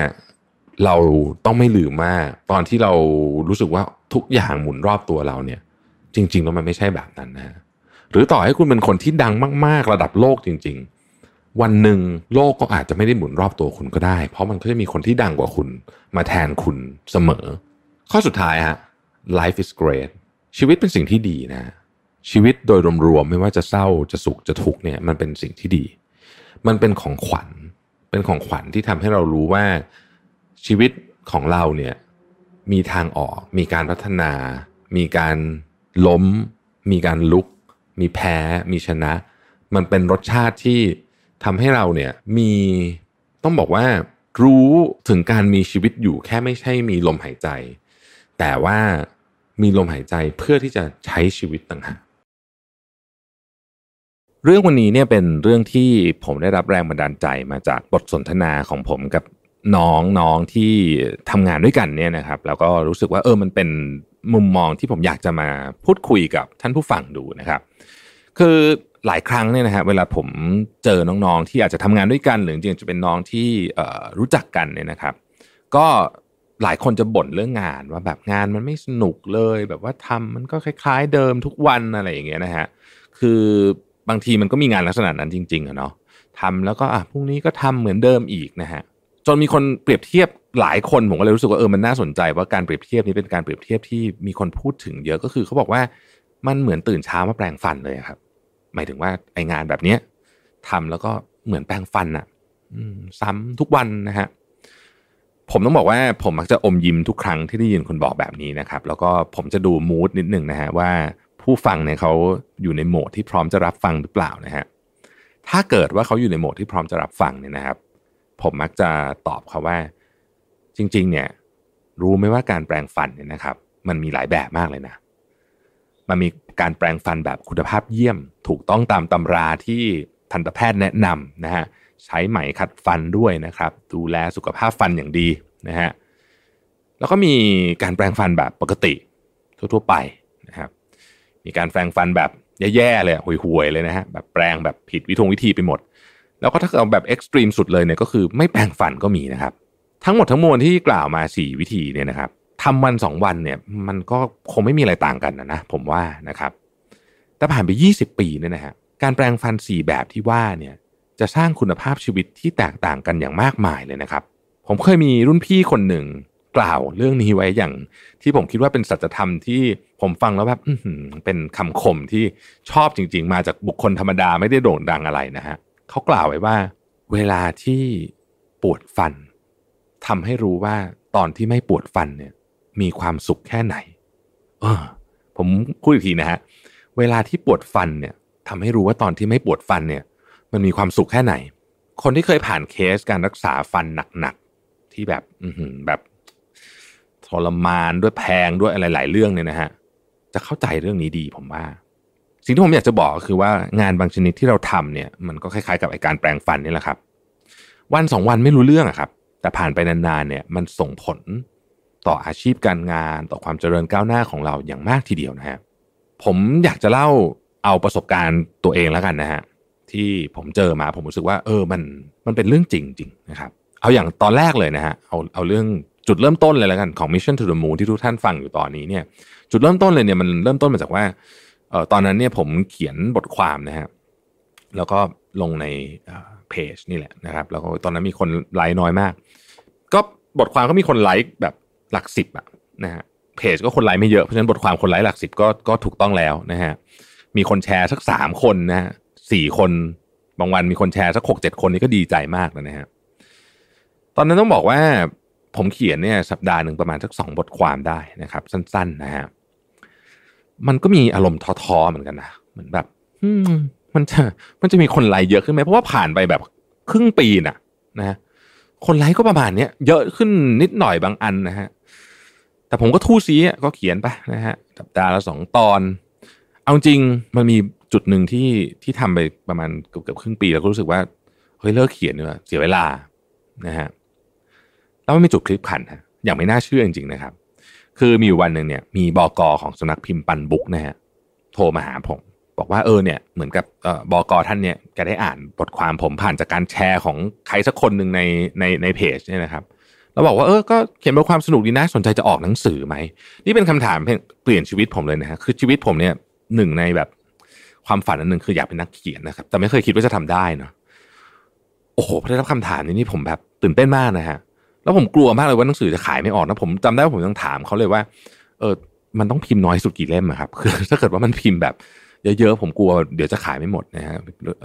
บอกอพี่พี่บอกอบอกว่าประมาณสามพันเล่มอะถ้าผมจำตัวเลขไม่ผิดนะครับคือมันเยอะมากนะความรู้สึกผมตอนนั้นนะผมก็เลยบอกว่าโอ้ถ้าเกิดพิมพ์แบบ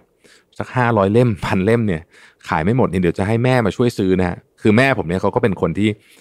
จะมีของติดไม้ติดมือไปให้เพื่อนฝูง หรือคนรู้จักหรือว่าใครก็ตามแกไปไหนแกมีของไปตลอดนะครับ เพราะฉะนั้นก็เลยคิดว่าเออถ้าเกิดมันหนังสือลูกขายไม่หมดเนี่ยก็จะให้แม่มาช่วยเหมานะฮะ แต่ก็ปรากฏว่าแกบอกคนต้องพิมพ์สามพันผมตอนบอกพิมพ์สามพันนี่ผมกลัวจริงๆนะว่าจะขายไม่หมด ปรากฏว่าเออมันก็ขายหมดนะครับมันก็ได้รับการพิมพ์ไปอีกหลายรอบหนังสือเล่มนั้นชื่อ marketing everything นะครับก็เรียกว่าเป็นจุดเริ่มต้นแล้วกัน ของการเขียนหนังสือของผม ทุกวันนี้เนี่ยผมออกหนังสือมาเก้าเล่มละนะครับเล่มที่สิบกำลังใกล้จะเสร็จละนะฮะวันนั้นนะฮะผมรู้สึกขอบคุณตัวเองที่ไม่หยุดเขียนบทความไปซะก่อน เพราะว่าจริงๆเนี่ยมันน่าเบื่อมากตอนนั้นที่เขียนบทความแล้วก็ไม่มีคนมาสนใจไม่มีคนไลค์เนี่ยนะฮะ แต่ถ้าเกิดหยุดไปเนี่ยนะครับ ก็คงไม่มีหนังสือเล่มแรก ไม่มีหนังสือเล่มแรกก็ไม่มีอีกแปดเล่มตามมา แล้วก็ไม่มีรากฐานของ Mission to the Moon วันนี้เลยด้วยซ้ำหรืออย่างเรื่องการอ่านหนังสือนะฮะการอ่านหนังสือก็เป็นอีกเรื่องหนึ่งที่ผมคิดว่าคล้ายกัน คือมันไม่ค่อยไม่ค่อยหนุกอะฮะบางทีมันก็เหนื่อยก็ขี้เกียจอ่านแต่ว่าผมก็พยายามอ่านให้ได้ทุกวันนะครับ ถามว่ามีวันที่ไม่อยากอ่านไหมมีมีเยอะด้วยนะฮะแล้วก็จะบอกว่าวันที่ไม่อยากอ่านเนี่ยมีมากกว่าวันที่อยากอ่านนะถ้าเปรียบเทียบกันเป็นอัตราส่วนนะครับ แต่ก็รู้ว่าว่ามันต้องอ่านนะมัน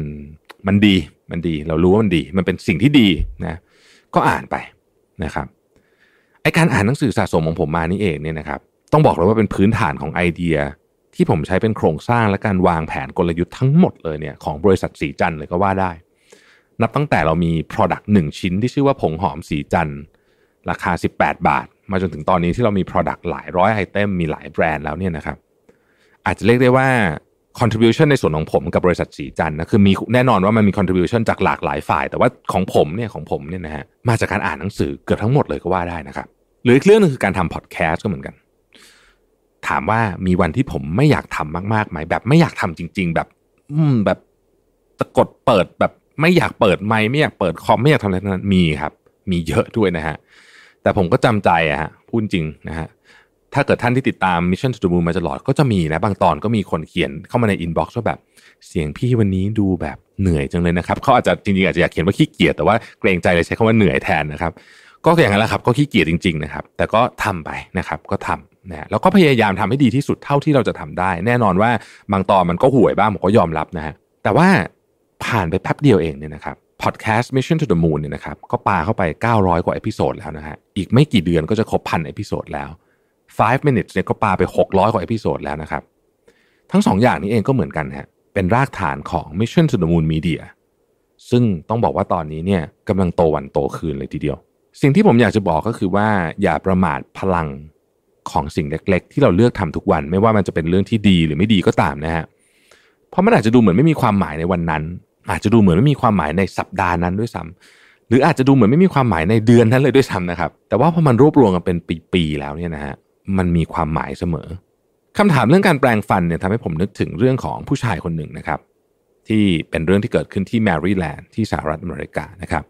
เด็กผู้ชายคนนี้เนี่ยได้รับการวินิจฉัยว่าเป็นโรค ADHD นะฮะหรือโรคสมาธิสั้นทำให้เขาเนี่ยพูดไม่หยุดเล่นซนเคลื่อนไหวตลอดเวลา ไม่สามารถนั่งนิ่ง ๆ ฟังครูสอนในห้องเรียนได้เลยนะครับ แล้วก็มีปัญหาในการเรียนรู้สิ่งใหม่ ๆ เสมอ จนครูประจำชั้นเนี่ยเอื่อมระอามาก วันหนึ่งเนี่ยครูประจำชั้นถึงกับเปรยกับแม่ของเด็กว่า ลูกของคุณเนี่ยดูไม่มีพรสวรรค์ใดๆเลย ให้อยู่นิ่งๆ หรือหยุดพูดก็ไม่ได้ ลูกชายของคุณคงไม่สามารถที่จะโฟกัสกับอะไรได้ไม่ว่าตอนนี้หรือในอนาคตก็ตาม โอ้เป็นคำพูดที่เจ็บปวดจริง ๆนะครับ แต่ว่าแม่เขาเนี่ยก็พยายามนะฮะพยายามช่วยลูกพยายามหากิจกรรมให้ลูกทำเพื่อปลดปล่อยพลังงานออกมา ก็ลองทำหลายอย่าง จนในที่สุดเด็กคนนี้เนี่ยก็ได้ลองไปไว่ายน้ำครับ แล้วก็เริ่มเรียนว่ายน้ำเมื่ออายุเจ็ดขวบนะครับ เขาค้นพบว่าการว่ายน้ำเนี่ยทำให้เขารู้สึกสงบและมีความสุข ก็กลายเป็นกิจกรรมโปรดของเขาไป จากเด็กชายก็เป็นเด็กหนุ่มนะครับ ซ้อมหนักขึ้นหนักขึ้นหนักขึ้นจนจุดหนึ่งเนี่ยการว่ายน้ำก็กลายเป็นชีวิตของเขาไปนะครับ เขาอยู่ในสระ365 วันต่อปีนะฮะเขาเคยให้สัมภาษณ์ว่านักกีฬาว่ายน้ำส่วนใหญ่เนี่ยจะไม่ซ้อมในวันอาทิตย์ เพราะฉะนั้นถ้าเกิดว่าเขาซ้อมในวันอาทิตย์เนี่ย เขาก็จะมีเวลาซ้อมมากกว่าคนอื่นถึง 52 วันต่อปีเลยนะฮะในที่สุดชายหนุ่มคนนี้ก็ติดทีมชาติสหรัฐ และทำสิ่งที่ไม่เคยมีมนุษย์คนไหนบนโลกนี้ทำได้มาก่อน ชายหนุ่มคนนี้คือไมเคิลเฟลป์สนักกีฬาเจ้าของเหรียญโอลิมปิก 22 เหรียญในจำนวนนั้นเป็น 18 เหรียญทองนะครับซึ่งเป็นสถิติเหรียญที่เยอะที่สุดในกีฬาทุกประเภทที่นักกีฬาคนเดียวเคยทำได้ตลอดกาลตั้งแต่มีการแข่งขันมานะครับ ไมเคิลเฟลป์สเนี่ยยังเป็นเจ้าของสถิติโลกว่ายน้ำประเภทต่างๆ ถึง 39 รายการ ซึ่งเหมือนกันครับ ยังไม่เคยมีใครทำได้เยอะขนาดนี้มาก่อน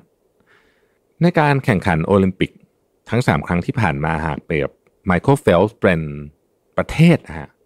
หากเปรียบเขาเนี่ยเป็นประเทศประเทศหนึ่งเนี่ยนะครับประเทศนี้จะได้เหรียญอยู่อันดับที่ 12 นะฮะ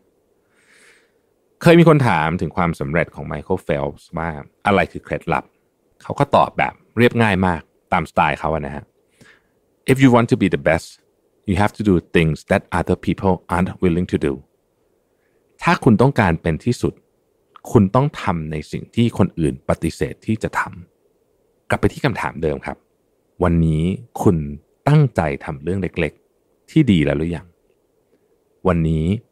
คุณตั้งใจแปลงฝันให้ดีแล้วหรือยัง วันนี้ผมบทความจากมีเดียมนะฮะ ซึ่งผู้เขียนในชื่อ Larissa Andres นะฮะบทความนี้ชื่อว่า nine micro habits that will completely change your life in a year นะฮะอันนี้น่าสนใจเพราะปกติเราพูดกันเรื่องนิสัยเนี่ยจริง ๆ เราก็พูดกันบ่อยนะว่านิสัยนู้นนิสัยนี้ทำแล้วดีไม่ดียังไง แต่ว่าอันนี้เนี่ยเป็นอันที่เล็กจริง ๆ เป็นนิสัยที่เล็กจริงๆนะครับเล็กกว่าการตื่นมาวิ่งเล็กกว่าการอะไรพวกนี้นะครับเป็นเรื่องแบบเล็กมากๆนะฮะแต่ว่าทำวันสองวันไม่รู้เรื่องหรอกต้องทำนานๆนะครับ ซึ่งเขาก็เปิดบทความนี้มาด้วยข้อความหนึ่งจากหนังสือ Atomic Habits นะครับบอกว่าการเปลี่ยนแปลงที่เหมือนดูเหมือนจะเล็ก เริ่มดูเหมือนจะไม่สำคัญในตอนแรกเนี่ย เมื่ออยู่ไปนานๆเป็นระดับปีแล้วเนี่ย มันกลายเป็นการเปลี่ยนแปลงที่สำคัญได้นะครับ นิสัยที่หนึ่ง delay your reactions นะครับ คืออย่าพึ่งมีปฏิกิริยาตอบสนองกับทุกเรื่องเร็วเกินไป นะฮะอันนี้อาจจะเป็นตั้งแต่ว่ามีโอกาสเข้ามานะครับ หรือโมโหใครนะครับ ใจเย็นลงนิดหนึ่งอย่าเพิ่งตอบโต้นะครับอย่าอย่าเพิ่งตอบโต้กับทุกอย่างเร็วจนเกินไป ตั้งแต่พิมพ์ตอบคนในไลน์ตอบอีเมล ตอบแชทของบริษัท หรืออะไรก็แล้วแต่เนี่ยนะฮะลดสปีดลงนิดหนึ่งแล้วในระยะยาวคุณจะเห็นผลที่ดีนะครับ ข้อที่สอง push yourself to complete a task when you don't feel like it นะฮะเลือกเอ่อใช้คำว่าแบบผลักดันตัวเองนะให้ทำงานให้เสร็จเป็นตอนที่คุณไม่รู้สึกว่าอยากจะทำเขาบอกว่าไม่ต้องเป็นอะไรที่ใหญ่โตมโหฬารนะฮะเอาง่าย ๆก็ได้ เช่นคือถ้าใหญ่โตมันยาก เอาง่ายๆหนึ่งวันในขอสักอย่างหนึ่งเมื่อคุณคุณอาจจะรู้สึกแบบนี้ สมมติเดินไปที่ซิงล้างจาน แล้วก็กินข้าวเสร็จแล้วก็วางจานเข้าไปนะฮะ แทนที่จะวางมันไว้เฉยๆเนี่ย ก็ล้างมันซะหน่อย แค่เนี้ยอย่างเดียวหนึ่งวันพอละนะฮะเอาแค่นี้พอ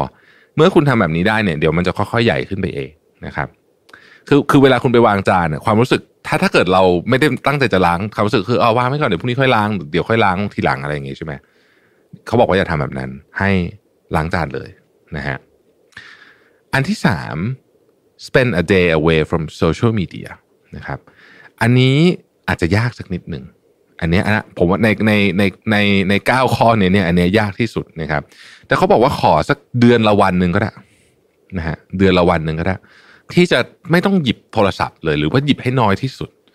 นะครับเอ่อหรือว่าใช้มันเป็นโทรศัพท์เฉยๆอันนี้ก็น่าสนใจ คือคือใช้มันเป็นคือบางคนอาจจะบอกว่าโอ้แบบกังวลนู่นนี่ก็ก็ใช้มันเป็นโทรศัพท์เฉยๆหรือว่าถ้ามีความจำเป็นที่จะต้องโอนเงินอะไรอย่างเงี้ยก็ใช้แค่นั้น แต่ว่าไม่ไม่เล่นโซเชียลมีเดีย ไม่เล่นโซเชียลมีเดียไม่ไม่ไม่เข้าโซเชียลมีเดียแพลตฟอร์มทุกชนิดนะครับหนึ่งวันเท่านั้นเอง ข้อที่สี่ prepare your next day the night before โอ้นี่สำคัญมากนะอันนี้สำคัญมาก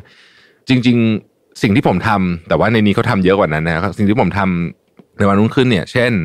เขียนพวกพวกสกุลเขียนเนี่ยผมทำอยู่ละนะฮะอันนี้อันนี้ ท่านที่ฟังพอดแคสต์อยู่ตลอดน่าจะพอทราบว่า ผมก็ดูว่าพรุ่งนี้ต้องทำอะไรนู่นนี่อะไรอย่างเงี้ยนะฮะยิ่งนี้ต้องทำข่าวยิ่งต้องเตรียมเลยเนาะแต่ว่าในนี้เขาบอกว่า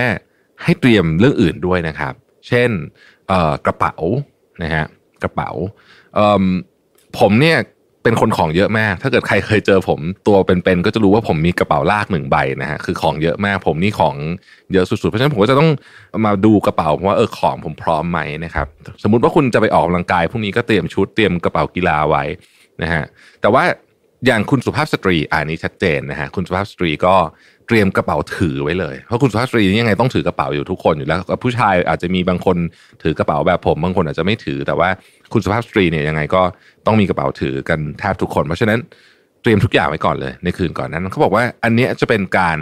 ทำให้คุณเริ่มต้นวันรุ่งขึ้นเนี่ยอย่างมีพลังมากขึ้นนะครับ เพราะฉะนั้นเตรียมทั้งเรื่องของงานเงินจดจดอะไรพวกนี้นะฮะเอกสารรวมถึงของที่ต้องใช้จริง ๆ ด้วยนะครับ หรือแม้แต่ถ้าเกิดว่าคุณ มีเวลาเนี่ยนะฮะเตรียมชุดด้วยนะ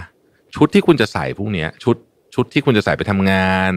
ชุดที่คุณจะใส่ออกจากบ้านนะฮะเขาบอกว่าให้ทำแบบนี้แม้แต่กระทั่งวันหยุดก็ควรจะทำข้อที่ 5 ผมชอบมากครับ eat mindfully กินอย่างมีสติ ถ้าเกิดใครเคยไปปฏิบัติธรรมนะฮะอันนี้อาจจะเอาแบบเวอร์ชั่นยากสักนิดนึงก็คือ ถ้าเกิดไปปฏิเคยไปปฏิบัติธรรมเนี่ยเขาจะให้ กินแบบมีสติมากๆ คือต้องรับรู้การเคี้ยวทุกครั้ง เราคงไม่ต้องทำขนาดนั้น แต่ว่าอย่างน้อยที่สุดเนี่ย เวลาทานอาหารเนี่ยนะครับ ก็เคี้ยวช้าๆ รับรู้ถึงอาหารที่เคี้ยวไปรู้ว่าเราตักคำใหญ่แค่ไหนนะฮะสิ่งที่จะทำให้กินอย่างมีสติได้ คือเวลากินอาหารต้องกินเฉยๆ คือในนี้เขาเขียนไว้นะว่า คือ when you eat just do that อะคือ just eat อะคือ คือบางทีเนี่ย เราเนี่ยนะฮะอย่างสมมติว่า ผมเนี่ยเป็นหลายทีเหมือนกันก็คือ นั่งอยู่โต๊ะทำงานใช่ไหมข้าวมา กินข้าวไปด้วย ตอบเมลไปด้วยนะฮะ กินข้าวไปด้วย ดูโซเชียลมีเดียไป กินข้าวไปด้วยเล่นมือถือไปด้วย กินข้าวไปด้วยอ่านข่าวไปด้วยดู Twitter ไปด้วยอะไรพวกเนี้ยอันเนี้ยไม่ไม่ไม่ eat mindfully ไม่ไม่กินอย่างมีสตินะครับแล้วมันจะทำทำทำอะไรรู้ไหมฮะมันทำให้คุณเคี้ยวเร็วเคี้ยวอาหารไม่ละเอียดซึ่งไม่ดี แล้วมันจะทำให้คุณกินเยอะด้วยนะฮะยิ่งคุณเคี้ยวอาหารละเอียดเท่าไหร่นะฮะสามสิบถึงห้าสิบครั้งนะ ต่อหนึ่งคำเนี่ยนะสุขภาพคุณจะดี ลองเทอมนี่คือดีมาก เพราะฉะนั้น eat mindfully นะฮะกินอย่างมีสตินะครับ อันที่ 6 use a timer for your task โอ้อันนี้ผมชอบมากนะฮะ ทุกคนรู้จัก Pomodoro เนาะนะยี่สิบห้าพักห้านะครับ ก็คือนี่แหละเป็นเป็นเทคนิคของการมี productivity ที่ที่สำคัญมากคือคุณต้องมี target ว่างานนี้คุณจะทำกี่นาทีนะครับ ใช้ Pomodoro ร่วมกับ time boxing จะดีมากนะฮะจริงๆ Pomodoro มันเป็นมันเป็นแค่ว่าคุณต้องคือคือเราไม่สามารถทำงานสิบชั่วโมงรวดแบบไม่พักได้ เพราะฉะนั้นเวลาเราทำงานเราก็แบ่งเป็นชิ้นนะครับอาจจะไม่จำเป็นต้องยี่สิบห้าพักห้าก็ได้นะ มันอาจจะเป็นเอ่อบางคนอาจจะบอกว่าสี่สิบห้าพักสิบห้าก็ได้คือ แต่ว่ามันจะต้องมีการจับเวลาเกิดขึ้น เพราะฉะนั้นใช้ของงานเรื่องของการจับเวลาเนี่ยให้ให้ให้เป็นนิสัยนะครับ ร่วมกับ time boxing นะฮะ ข้อ 7 place your phone on the opposite side of the room อันนี้ผมพูดอยู่เป็นประจำเนาะในพอดแคสต์ว่าพยายามเถอะถ้าเป็นไปได้นะฮะเอามือถือไปชาร์จนอกห้อง แล้วก็อย่างน้อยที่สุดก่อนนอนสักครึ่งชั่วโมงอะไรอย่างเงี้ยนะฮะเอาไปไว้ข้างนอกห้อง หรือเอาไปให้ไกลจากตัวคุณที่สุดอะนะฮะหลายคนก็จะบอกว่าแล้วปลุกนาฬิกาไงนะฮะอันนี้ก็ยังแนะนำเหมือนเดิมว่าแนะนำให้ซื้อนาฬิกาปลุกแบบอนาล็อก มันมีนาฬิกาปลุกแบบที่ขายอยู่ตามห้างอะนะ อันเรือนหนึ่งไม่กี่ร้อยนะฮะดีดีมากสำหรับสุขภาพลองเทอมจริง ๆ อันนี้พูดจริงแล้วสุขภาพการนอนของคุณก็จะดีขึ้นด้วยนะครับ ข้อที่ 8 set a spending waiting period อันนี้ผมชอบนะฮะเคยเล่าให้ฟังแล้วนี้ อันนี้คุณแม่สอนตั้งแต่ผมเด็ก ๆ เลยบอกว่าเวลาอยากได้อะไรเนี่ยนะฮะอย่าเพิ่งซื้อเลย ให้รอก่อนกลับไปนอนคิดสักสองสมวัน ถ้ายังอยากได้อยู่ให้กลับมาซื้อ อันนี้ผมทำอยู่แล้วแต่ว่าในนี้เนี่ยเขาก็เขียนเพิ่มอีกอันหนึ่งบอกว่า เวลาเจอป้ายเซลล์เออนี้น่าสนใจ เวลาเจอป้ายเซลล์เนี่ยนะครับเพราะทุกคนน่ะชอบหมดอะเวลาเซลล์เราก็ชอบใช่ไหมเวลาเจอป้ายเซลล์เนี่ย ให้ถามตัวเองว่า ถ้าของอันนี้เป็นราคาเต็ม คุณจะซื้อไหม ถ้าเกิดว่าคุณตอบว่าซื้องั้นซื้อเลยนะฮะเพราะเป็นถือว่าเป็นการซื้อที่ดี แต่ถ้าตอบว่าไม่อะถ้าราคาเต็มไม่ซื้อ มีความเป็นไปได้ว่าของชิ้นนี้เมื่อซื้อมาแล้ว คุณจะไม่ได้ใช้มัน เรามีของเต็มบ้านเลยนะฮะที่ซื้อมาแล้วไม่ได้ใช้มัน อันนี้ก็เช่นเดียวกัน ผมชอบอันนี้นะฮะถ้าเป็นราคาเซลล์ให้ถามว่า ถ้าราคาเต็มจะซื้อไหมถ้าบอกว่าซื้อโอเค ซื้อก็ซื้อเลยนะฮะดีเพราะว่าเซลล์อยู่ แต่ถ้าไม่ซื้อเนี่ยมีความเป็นไปได้ว่าคุณจะไม่ได้ใช้มันหรือไม่จำเป็นต้องใช้มัน ข้อที่ 9 ดีมาก write down every idea มีไอเดียอะไรเขียนลงมาให้หมดนะฮะอันนี้คือความสำคัญของเรื่องของการใช้ journal มากๆนะครับ ไม่ว่าคุณจะ journal ด้วยดิจิตอลหรือว่า journal ด้วยกระดาษ แต่ว่าส่วนตัวเหมือนที่ผมพูดตลอดก็ผมยังเชียร์กระดาษอยู่นะ คือส่วนตัวยังรู้สึกว่ากระดาษกับปากกามีมีอะไรบางอย่างที่ที่อย่างอื่นทดแทนไม่ได้แต่ว่าเอาล่ะอย่างน้อยก็จดขอให้จดแล้วกันไอเดียลงไปนะครับ แล้วคุณจะพบว่าผ่านไปนานๆน่ะบางทีไอเดียบางอย่างที่คุณจดวันนั้นไม่ได้คิดอะไรไม่ไม่ไม่ไม่เห็นว่ามันจะได้ใช้อะไรเนี่ย โอกลายเป็นมีประโยชน์มากเลยนะครับ ผมทวนอีกครั้งหนึ่งนะครับ ข้อที่หนึ่ง delay your reactions นะฮะอย่าตอบสนองเร็วเกินไปสอง push yourself to complete a task when you don't feel like it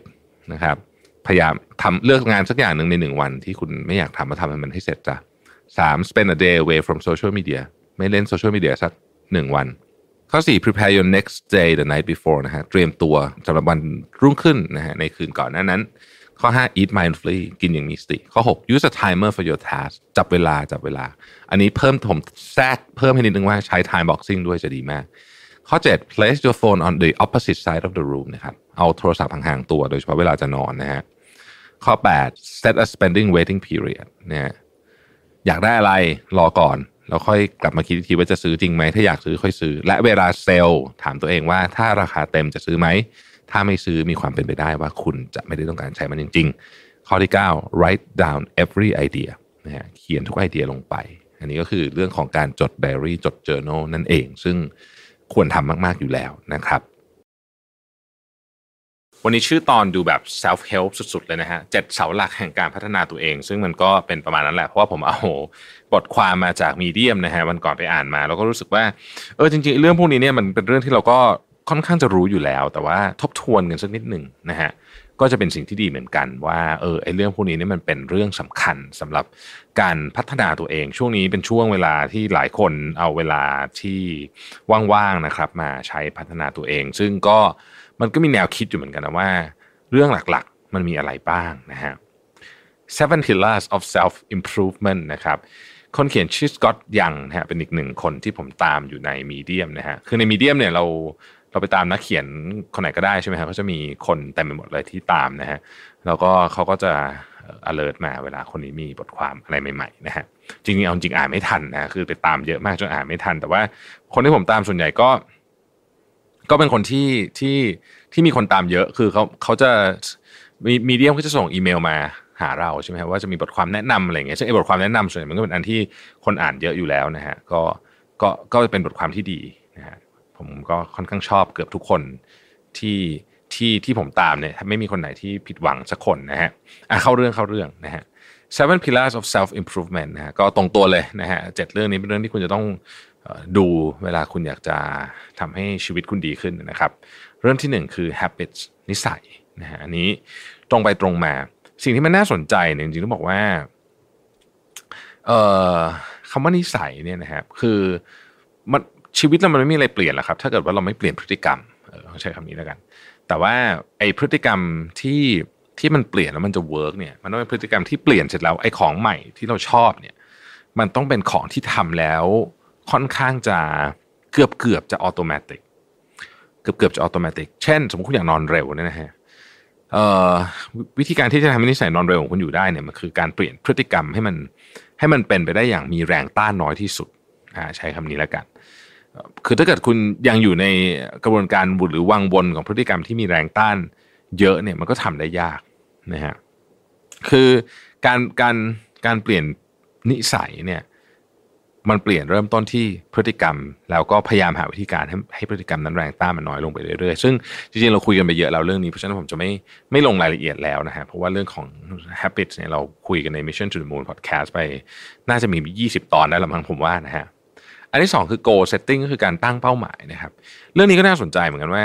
กลับมาที่เดิมครับอันนี้ผมก็ไปลองมาแล้วเหมือนกันผมเห็นด้วยกับบทความมากว่าเป้าหมายที่ดีเนี่ยก็ไปยึดไออันที่เรียกว่าเป็น smart นั่นแหละนะ smart คืออีกทีหนึ่งนะฮะมันย่อมาจาก specific measurable attainable relevant แล้วก็ time bound ก็คือชัดเจนว่าจะเอาอะไรนะฮะวัดผลได้นะครับเเกี่ยวข้องอยู่ในวิสัยที่เราสามารถจะทำได้ แล้วก็มีเวลาที่ชัดเจนนะฮะยกตัวอย่างเช่น นะครับเอ่ออะเรียนคอร์สคลาสออนไลน์แล้วกัน อันนี้ผมว่าง่ายสุดละช่วงนี้ผมเชื่อว่ามีหลายคนไปเรียนพวก Udemy พวกพวก Coursera พวกอะไรเยอะมาก ทีเนี้ยเอ่อไอ้คอร์สที่คนมักจะเรียนไม่ค่อยจบ ก็คือคอร์สที่ฟรีแล้วก็เรียนเมื่อไหร่ก็ได้นะฮะคอร์สที่คนมักจะเรียนจบก็คือคอร์สที่เสียตังค์แล้วก็แล้วก็มี deadline ด้วย ซึ่งมันน่าแปลกมากว่าพอเราถูกบังคับปุ๊บเนี่ย เรามักจะเรียนจบนะฮะ มันเป็นอันนี้เป็นธรรมชาติไปดูไปดู rate ของการเรียนจบเห็นเลยว่าอันไหนที่เสียตังค์แล้วก็มี deadline จริงๆคอร์สเหมือนกันเลยนะผมคือเออมันยังไม่เคยมีคนทำการทดลองแต่ผมเชื่อว่าให้คอร์สเหมือนกันเป๊ะเลยเนี่ย อันที่เสียตังค์และมี deadline เนี่ยคนจะเรียนจบเยอะกว่าอันที่ฟรีแล้วไม่มี deadlineนะฮะเพราะว่าอันนี้มันเป็นของที่คือคุณใช้วินัยส่วนตัวล้วนๆในการทำเพราะฉะนั้นเป้าหมายที่ดีมันก็ควรจะเป็นอะไรที่เป็นแบบนั้นนะครับ ก็คือมีมีกรอบเวลาที่ชัดเจน เพราะว่าสมองเราจะทำงานกับอะไรที่ ที่ไม่มีกรอบไม่มีเกณฑ์อะไรเลยเนี่ยมันยากมากนะอันนี้เป็นความคิดเห็นส่วนตัวนะครับ ผมผมชอบอันหนึ่งของเรื่องของการทำ goal setting เนี่ยคืออยากให้เขียนมันไว้ที่หน้าแรกของออสมุดที่คุณใช้เป็นประจำไม่ว่าจะเป็นสมุดอะไรก็ตามนะฮะผมคิดว่าเขียนไว้แล้วมัน มันคือบางทีเนี่ยตอนนี้อย่างผมถามคุณเร็วๆตอนนี้เลยเนี่ยนะให้นึกให้นึกเดี๋ยวนี้เลยนะ ห้ามห้ามห้ามแบบคิดเกินสิบวิเนี่ย คุณมีโกอะไรบ้างสำหรับปีนี้บางคนนึกไม่ออกแล้วนะมันคือมันเยอะไปหมดคือ ไม่ใช่เยอะแบบเป็นยี่สิบสามสิบอันนะเอาแค่ห้าอันบางทีก็นึกไม่ออกตอนนี้ เพราะว่ามันมีเรื่องอื่นเข้ามาแทรกเยอะไปหมดแล้วเราก็ไม่ค่อยแน่ใจเหมือนกันว่าโกตอนนี้ของเราคืออะไรกันแน่นะฮะตอนต้นปีเราจะพูดเรื่องลดน้ำหนักเรื่องเรื่องอ่านหนังสือ ถามตอนนี้อยากอ่านยังอยากอ่านหนังสือเยอะขนาดนั้นอยู่ไหมหรือว่า อยากจะหาเงินให้ได้เยอะกว่าแทนอะไรแบบนี้ คือตอนนี้โกมันคงเปลี่ยนไปจากเหตุการณ์โควิดด้วยอะไรด้วย ผมคิดว่าถึงเวลาเหมือนกันที่ต้องมานั่งคิดประเด็นนี้ใหม่เสาหลักที่ 2 goal setting เสาที่ 3 ครับ system หรือระบบนะฮะเอ่อคุณจะเปลี่ยนแปลงตัวเองได้ดีเนี่ยคุณต้องมีระบบในการอย่างน้อยที่สุดคือการบันทึกผลนะนะฮะมันมีคำพูดคำหนึ่งที่ยังคงเป็นจริงจนถึงทุกวันนี้คือ what get measure get manage แล้วก็ what gets what gets measured gets done ก็คือ คุณอะไรที่มันวัดผลได้มันถูกจัดการได้อะไรที่มันวัดผลได้มันมันจะมันจะถูกทำให้เสร็จได้นะครับ เพราะฉะนั้นระบบจึงเป็นเรื่องที่สำคัญมาก ๆ ผมผมมีระบบที่เอ่อระบบของผมส่วนใหญ่นะฮะจะเป็นระบบที่เกี่ยวข้องกับการเขียน ถ้าใช้แน่นอนว่ามันต้องมีบางส่วนที่ต้องใช้พวกอิเล็กทรอนิกส์เนี่ยผมผมพิสูจน์มาแล้วว่า basic simple simplicity is the key เลยคือ ความง่ายเนี่ยเป็นหัวใจเลยฮะคือถ้าเกิดว่าระบบคุณมันยากมากนะ โดยเฉพาะถ้าเกิดระบบในในที่คุณใช้ในคอมพิวเตอร์มันยากมากเนี่ยนะครับ ระบบยากยากเอาไว้ทำอย่างอื่นได้นะ เอาไว้ยิง ad Facebook อะไรได้ ถ้าเกิดคุณจะมี system ที่ซับซ้อนนะผมว่าไม่มีปัญหา แต่ว่าระบบที่ใช้กับความรู้สึกของเราเอง การการการพัฒนาหรือควบคุม หรือว่าต่อยอดสิ่งที่เราอยากทำของเราเองอะนะมันควรจะเป็นระบบที่ง่ายที่สุดนะครับ ส่วนตัวอะไรที่เขียนได้ผมจะเขียนหมดนะฮะนอกจากบางอย่างที่มันจำเป็นจะต้องอยู่ในฟอร์มของอิเล็กทรอนิกส์จริง ๆ ก็จะทำให้มันง่ายที่สุดนะครับ ทุกวันนี้เขียนเยอะมากนะฮะผมมีเคล็ดลับอันหนึ่งสำหรับคนที่อยากจะเขียนเยอะขึ้นนะฮะพยายามตั้งใจเขียนลายมือให้สวยขึ้นนะครับสำหรับคนที่เขียนลายมือไม่ค่อยสวยแบบผมเนี่ยนะฮะแล้วก็ ลงทุนกับปากกาฮะกับสมุดอะไรก็ได้ คือไม่ได้อยากจะยุให้ไปช้อปปิ้งหรืออะไรนะ แต่ว่าเวลาคุณรักปากการักสมุด แล้วคุณจะรู้สึกการเขียนเป็นเป็นช่วงเวลาที่ที่เป็น moment ที่ดี เป็น moment ที่มีความสุขแล้วคุณจะอยากเขียนนะครับ ลองลองดูก็ได้นะ ผมคิดว่านี้ก็ work เหมือนกันนะครับ หรือว่าบางคนอาจจะต่อยอดไปถึงเครื่องเขียนดีๆนะฮะสมุดดีๆ อะไรอย่างเงี้ย มันก็อาจจะช่วยให้มันเป็นช่วงเวลาที่คุณ happy มีความสุขนะครับกับการอยู่กับพวกนี้นะฮะคุณก็จะจะรู้สึกว่ามันเป็นเวลาที่คุณอยากทำเพราะคุณอยากทำคุณจะทำทุกวันนะครับสิ่งสำคัญอันหนึ่งของซิสเต็มคือมันจะต้องทำได้ทุกวันนะฮะทุกวันจริง ๆ ต้องทำทุกวันจริงๆ อย่างเรื่องของการจดบันทึกเนี่ยข้ามไปวันหนึ่งคุณก็ลืมหมดละสิ่งที่คุณอยากจดนะฮะข้อที่สี่คือ emotional self regulation เราเคยได้ยินมาเยอะนะว่าการควบคุมอารมณ์ของตัวเองเนี่ย ใช้การบังคับอย่างเดียวเนี่ยไม่ work ผมเห็นด้วยมากๆว่าใช้การบังคับอย่างเดียวนี่ไม่ work ทีนี้อะไรมัน work คือมันต้องมี trick นิดหน่อยนะครับยกตัวอย่างเช่น ถ้าเกิดใครที่เป็นมีปัญหาเรื่องของอารมณ์โกรธเยอะๆเนี่ยนะฮะโกรธคนบ่อยเหวี่ยงคนบ่อยเนี่ย ผมเป็นนะฮะเดี๋ยวนี้ก่อนออกจากบ้านผมจะเขียนคำหนึ่งอยู่บน อยู่บนสมุดนะฮะผมจะเขียนว่า แล้วแต่วันอะมันแต่มันจะเป็นอารมณ์ว่า ใจเย็นๆ ฟังเยอะๆนะฮะถ้าเกิดมาเปิดสมุดผมดูก็จะเห็นในพวกนี้อยู่ที่หัวของวันนั้นเลยนะผมเขียนแล้วก็วาดรูปอะไรให้มันแบบ ให้สมองมันจำได้นะฮะเวลาเราเขียนลงไปใช้มือวาดลงไปเนี่ย สมองมันก็จะลิงพยายามใจเย็นนี่ก็เป็นกระบวนการอันหนึ่ง ตั้งชื่อให้ความโกรธก็เป็นอีกอันหนึ่งที่คนใช้กันเยอะนะครับ ความโกรธเป็นยังไงรู้สึกตัวร้อนๆหน้าร้อนๆเนี่ย เป็นความโกรธก็พยายามตั้งชื่อให้มัน จริงๆ emotional self regulation เนี่ยใช้ของที่เป็น physical ช่วยก็ได้นะยกตัวอย่างเช่นเอ่อตอนนี้ผมนี่เป็นนี่เป็นการทำ fasting โดยไม่หลุดเลยเนี่ย ได้ยาวนานที่สุด มันผมจำไม่ได้ว่าครั้งสุดท้ายทำได้ยาวขนาดนี้คือเมื่อไหร่นี่ไม่หลุดเลยมาตั้งแต่วันที่ยี่สิบสี่เมษาก็กี่วันแล้ววะเกือบหกอาทิตย์ละนะฮะ อุปกรณ์ช่วยหลักของผมตอนนี้คือ น้ำแร่แบบแช่ไอแบบซ่าๆ คือแต่ก่อนแต่ก่อนดื่มโซดาเยอะนะใครที่ดู Mission Daily Report จะเห็นผมกับพี่ปิ๊กชอบหยิบโซดามาดื่มนะคือ คือที่ที่ Mission เนี่ยจะมีโซดากระป๋องแช่อยู่แบบเต็มตู้ตลอดเวลานะเพราะทุกคนที่นั่นกินเยอะมาก แล้วก็รู้สึกว่าแบบเออโซดาเนี่ยมันมันกินเยอะจริงๆนะมันกินวันห้าหกกระป๋องก็ได้ รู้สึกไม่ค่อยดีเท่าไหร่ก็เลยพยายามลดนะฮะตอนนี้ก็มาดื่มน้ำแร่แบบ แบบอัดแก๊สซึ่งก็จริงๆก็ก็คล้ายๆกับโซดานั่นแหละเพียงแต่ว่าน้ำแร่อัดแก๊สมันแพงครับกินขวดเดียวพอฮะคือขวดเดียวก็ก็พอใจแล้วนะครับ ไม่สามารถกินห้าหกขวดแบบแบบโซดาได้นะฮะก็ก็ช่วยคือจะบอกว่าอันเนี้ยมันช่วยเรื่องของการเวลาหิวตอนบ่ายๆจริงๆเราไม่ได้หิวอะคือเราอยากหาอะไรตอบสนองอารมณ์ความรู้สึกว่าฉันเครียดฉันอยากจะกินอะไรสักอย่างหนึ่งนะฮะบางทีดื่มน้ำเปล่ามันก็อาจจะไม่